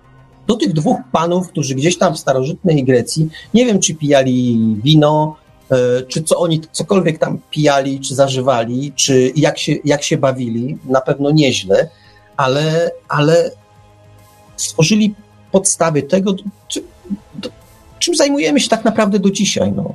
Czyli z tego wynika, że miś Fuchatek jest bardzo bliski, bliski starożytnym Grekom, tak? No, Chyba by się cieszyli, jakby no, go oglądali, co, jakbyś, nie? jakby czytali tą książeczkę. No już nawet sam, sam fakt, że on te, za tym miodkiem tak się uganiał. No, no pewnie, no pewnie. Ja już pomijam fakt, że miodek e, e, sfermentowany jest całkiem zacnym napojem, w zależności od tego, jak bardzo rozcieńczony jest wodą. To bywa lepszy bądź gorszy, ale trzeba, trzeba również o tym pamiętać, a poza tym, e, poza tym e, zobaczmy, jakie podejście, jakie podejście do świata, do życia ma Kubuś Puchatek. Jak najbardziej filozoficzne. Dziwią go rzeczy, dziwią go rzeczy, które innym wydają się oczywiste. Mhm. Zauważmy, że to jest, to jest cecha, to jest cecha, mm, no między innymi filozofów i twórców, i twórców, i twórców. że oni zadają mhm. pytania po raz kolejny, mhm zadają pytania, które zadano już milion razy. I e, wydawa, wydawać by się mogło, że skoro je zadano milion razy, to uzyskano milion odpowiedzi. A mimo wszystko uparcie zadawane jest ciągle to samo, czy in, jedno, drugie, trzecie, dziesiąte pytanie. A, a my w tej audycji po raz dziesiąty odpowiadamy w ten sam sposób, udzielamy tej samej odpowiedzi. I dalej się bawimy y, całą sprawą, bo bo udzielanie odpowiedzi jest takie same, tak samo ważne jak zadawanie pytania. Próba udzielenia, może się w końcu uda. Ja nie? się tylko zastanawiam, czy nasi słuchacze bawią się równie dobrze jak my. Ale to powiedzmy, to, to, zawsze, zawsze, zawsze nam to zgłoszą, jeśli się nie będą bawić, y, jeśli się nie będą bawić równie zacnie. Natomiast y, myślę, że myślę, że czas y, powoli, powoli kończyć i ogłosić, e, ogłosić, e, co będzie w następnej audycji.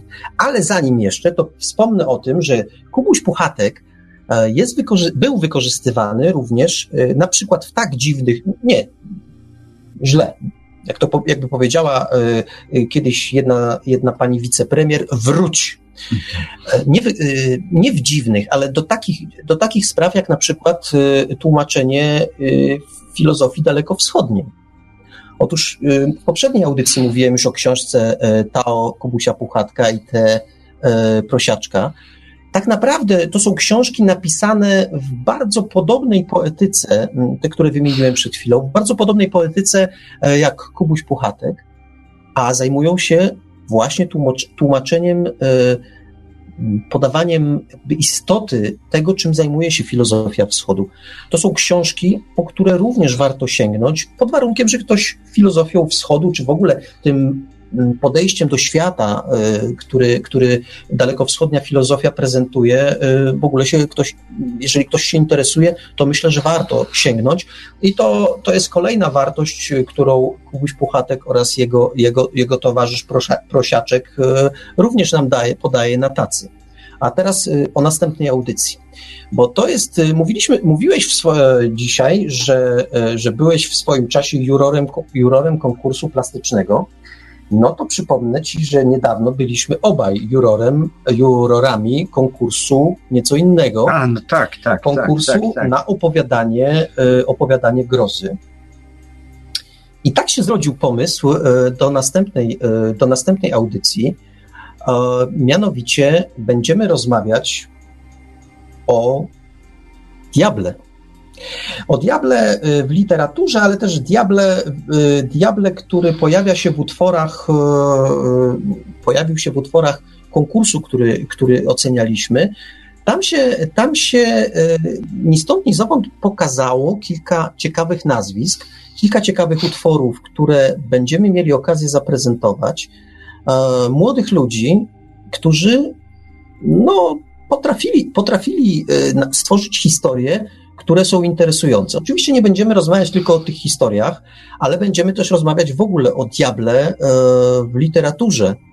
O, i, jest tych, e, wczoraj się zastanawialiśmy, ile tych utworów jest, to przy, przy którymś tam z kolei skończyliśmy, bo doszliśmy do wniosku, że i tak wszystkich e, podczas audycji przerobić się, przerobić się nie da ale diabeł, diabeł w literaturze myślę, że to będzie, że to będzie historia całkiem, całkiem niezła na przyszłą audycję.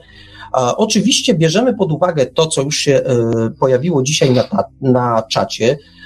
Domagano się e, Faulknera, Żeromskiego albo czy, czegoś równie, równie poważnego. A bardzo chętnie. E, Chłopów albo Faulknera to bym bardzo chętnie wyknął. O. No chłop, no co to jeszcze Raymond, Raymonta jeszcze Raymonta, nie?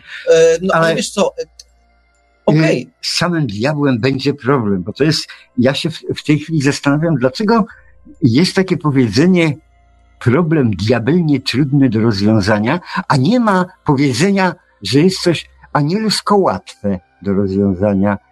Prawdopodobnie dlatego, że nie ma rzeczy łatwych, a są tylko trudne. No. Tak, ale poza tym diabeł jest postacią, e, postacią co najmniej niejednoznaczną. I to zarówno w literaturze, jak i w, jak, jak i w języku no dość powiedzieć, że... Yy... No jak, jak patrzę na kobiety, to anioł również jest niejednoznaczną. Dobrze, dobrze. Szanuję, szanuję twój pogląd, muszę go szanować, ale w każdym razie powiem, powiem coś takiego. Jeśli prześledzimy sobie źródłosłów słowa mhm. Lucyfer, tak. który bywa często zamiennie stosowany do diabła, pomijmy w tej chwili analizę tego, tego wszystkiego, to jeśli y, sięgniemy, sięgniemy po, y, po ten źródłosłów, to się nagle okaże, że ten diabeł, tak jak powiedziałem, jest y, nie do końca taką, taką jednoznaczną, jednoznaczną postacią. I myślę, że, ten, że ta, ta diabelska audycja za dwa tygodnie no, będzie, będzie, będzie ciekawa, tym bardziej, że zaprezentujemy, zaprezentujemy utwory, które e, nasi czytelnicy, nasi słuchacze e, będą mieli okazję usłyszeć jako pierwsi. Mm-hmm. Niedługo pewno e, wyjdzie książka z tymi opowiadaniami, a u nas przedpremierowo takie opowiadania się pojawią. Wybierzemy, wybierzemy tylko kilka tekstów, ale zaręczam, że warto, E, kilka z tych opowiadań, pamiętasz, zaskoczyło nas mhm. bardzo, bo okazuje się, a nie powiedziałem o rzeczy najważniejszej, że mm, e, temat, temat konkursu, w którym te opowiadania wzięły udział, e, to był, polegał, znaczy, autorzy mieli sobie wyobrazić diabła w naszych czasach. To miał być szatan, jakie, dokładny tytuł konkursu, jakie czasy taki diabeł. I Powiem od razu, y, oczywiście zdarzały się opowiadania, y, przyszło około 300, 300 opowiadań na konkurs, więc, więc y, było co czytać.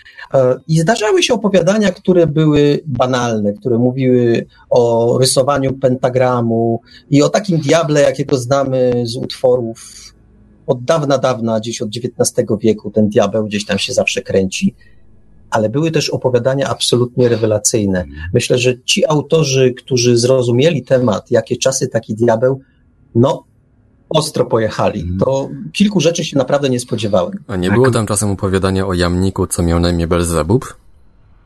A, nie. Nie, nie przypominam nie, nie, nie było na pewno. Nie było takiego opowiadania. jak znajdę. Dobrze.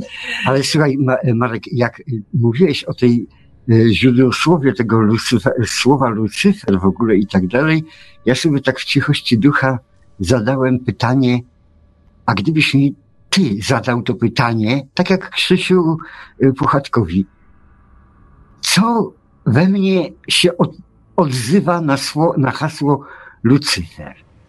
Wiesz co zrozumiałem? Nagle mi się zapaliła jedna melodyjka. Nie wiem dlaczego. Lucy in the sky with diamond. Coś takiego było. Dlaczego? No dlaczego? Nie wiem. Masz bardzo odległe skojarzenia, ale no okej. Okay. Tu zresztą piszę ciekawą rzecz e, o 35, jak zwykle zresztą. To jest naprawdę świetny, współpracow świetny współpracownik naszej audycji. Rzecz, o której nie wiedziałem, przyznaję się od razu, bez bicia ani bez, bez dochodzenia, że e, jest e, święty Lucyfer, który był biskupem Korsyki, bodajże, jak dodaje, mhm. jak dodaje o 35. Rzecz sprawdzimy, mhm. ale mówiąc o Lucyferze, oczywiście odwoła, odwoływałem się do, do tego Lucyfera, którego wszyscy zdają najbardziej, znaczy jest najbardziej znany jako ten niosący światło. No, już sama ta nazwa, e, samo, samo to określenie daje do myślenia i myśl, e, e, daje do myślenia i myślę. No to już tak, to chyba zmęczenie jest w końcu 22 z minutami, ale myślę, że, myślę jedno, że następna audycja o diable mm, w literaturze nie pominie również tych autorów, no może nie tych konkretnych autorów, których, których domagano się podczas dzisiejszego czatu, ale dotknie też tak zwanej wielkiej literatury, bo diabłem, e, czy z diabła czynili postać, e, postać e, wykorzystywaną literacko, no, no, takie... wielcy pisarze. Nie mów, może wprowadzimy, wejdziemy to już w audycji. Okej, okay, dobrze. Temat. W każdym razie problem będzie bardzo, bardzo, bardzo dziwny z tym diabłem i na pewno diabeł nie trudny do. A w kontekście tego, co powiedział jeden z tych autorów, -hmm. po, e, umierając, czyli więcej światła, tak. to postać Lucyfera nabiera, nabiera nowego, nowego znaczenia. Oczywiście no, no. dorabiam filozofię, dorabiam filozofię do, do kilku słów, pewno bez, pewno bez sensu, ale cóż. A może, może on powiedział, myśląc o Lucyferze, może by powiedział więcej ognia. Może, może. W każdym bądź razie zapraszamy na kolejną audycję. Myślę, że będzie ciekawie i literacko, bardzo literacko. E, będzie, będzie sporo tej wysokiej literatury, ale będzie też, e, będzie też e, sporo takich, takich odwołań do, do utworów, które nie są być może powszechnie znane, bo, bo zastanówcie się Państwo, jak mówimy diabeł w literaturze, to co przychodzi Wam najpierw do głowy? No jest kilka takich tytułów, e, które wydają się oczywiste, ale są też tytuły, które oczywiste nie są. I, i o, tych, o nich również warto powiedzieć, a myślę, że, że to, to, o czym powiedzieliśmy, czyli wzbogacenie tego utworami młodych, młodych ludzi, ale obiecujących, i to nie jest, y, to nie jest, taki, to nie jest taki komplement, który, y, który ma sprawić, że, że oni się dowartościują, tylko komplement autentycznie szczery. Z tej ostrej selekcji y, spośród 300 opowiadań do publikacji, do, do, do publikacji książkowej wybranych zostało 11, 11 opowiadań to jest naprawdę spory przesiew i myślę, że to, co się, to, co zostało na sicie, warte jest, e, warte jest upublicznienia. Oczywiście wszystkich 11 nie zdołamy zaprezentować, a zatem wybierzemy tylko kilka. I to już chyba na dzisiaj wszystko. Dziękujemy czyli, bardzo. Czyli do diabła. Do diabła? No. Nie, to mimo wszystko, to mimo wszystko tradycyjnie do usłyszenia. Do usłyszenia. Do usłyszenia. Go to hell. A mówili te słowa do Państwa gospodarze, bibliotekariom Marek Żelkowski i Wiktor Żwiekiewicz. Dzięki jeszcze raz panowie. Pozdrawiamy z Bydgoszczy, dobrej nocy. A kolejny raz w bibliotekarium usłyszymy się już za dwa tygodnie. Audycję od strony technicznej obsługiwał jak zawsze Marek Sękiewelios, Radio Paranormalium, Paranormalny Głos w Twoim domu. Dobranoc i do usłyszenia.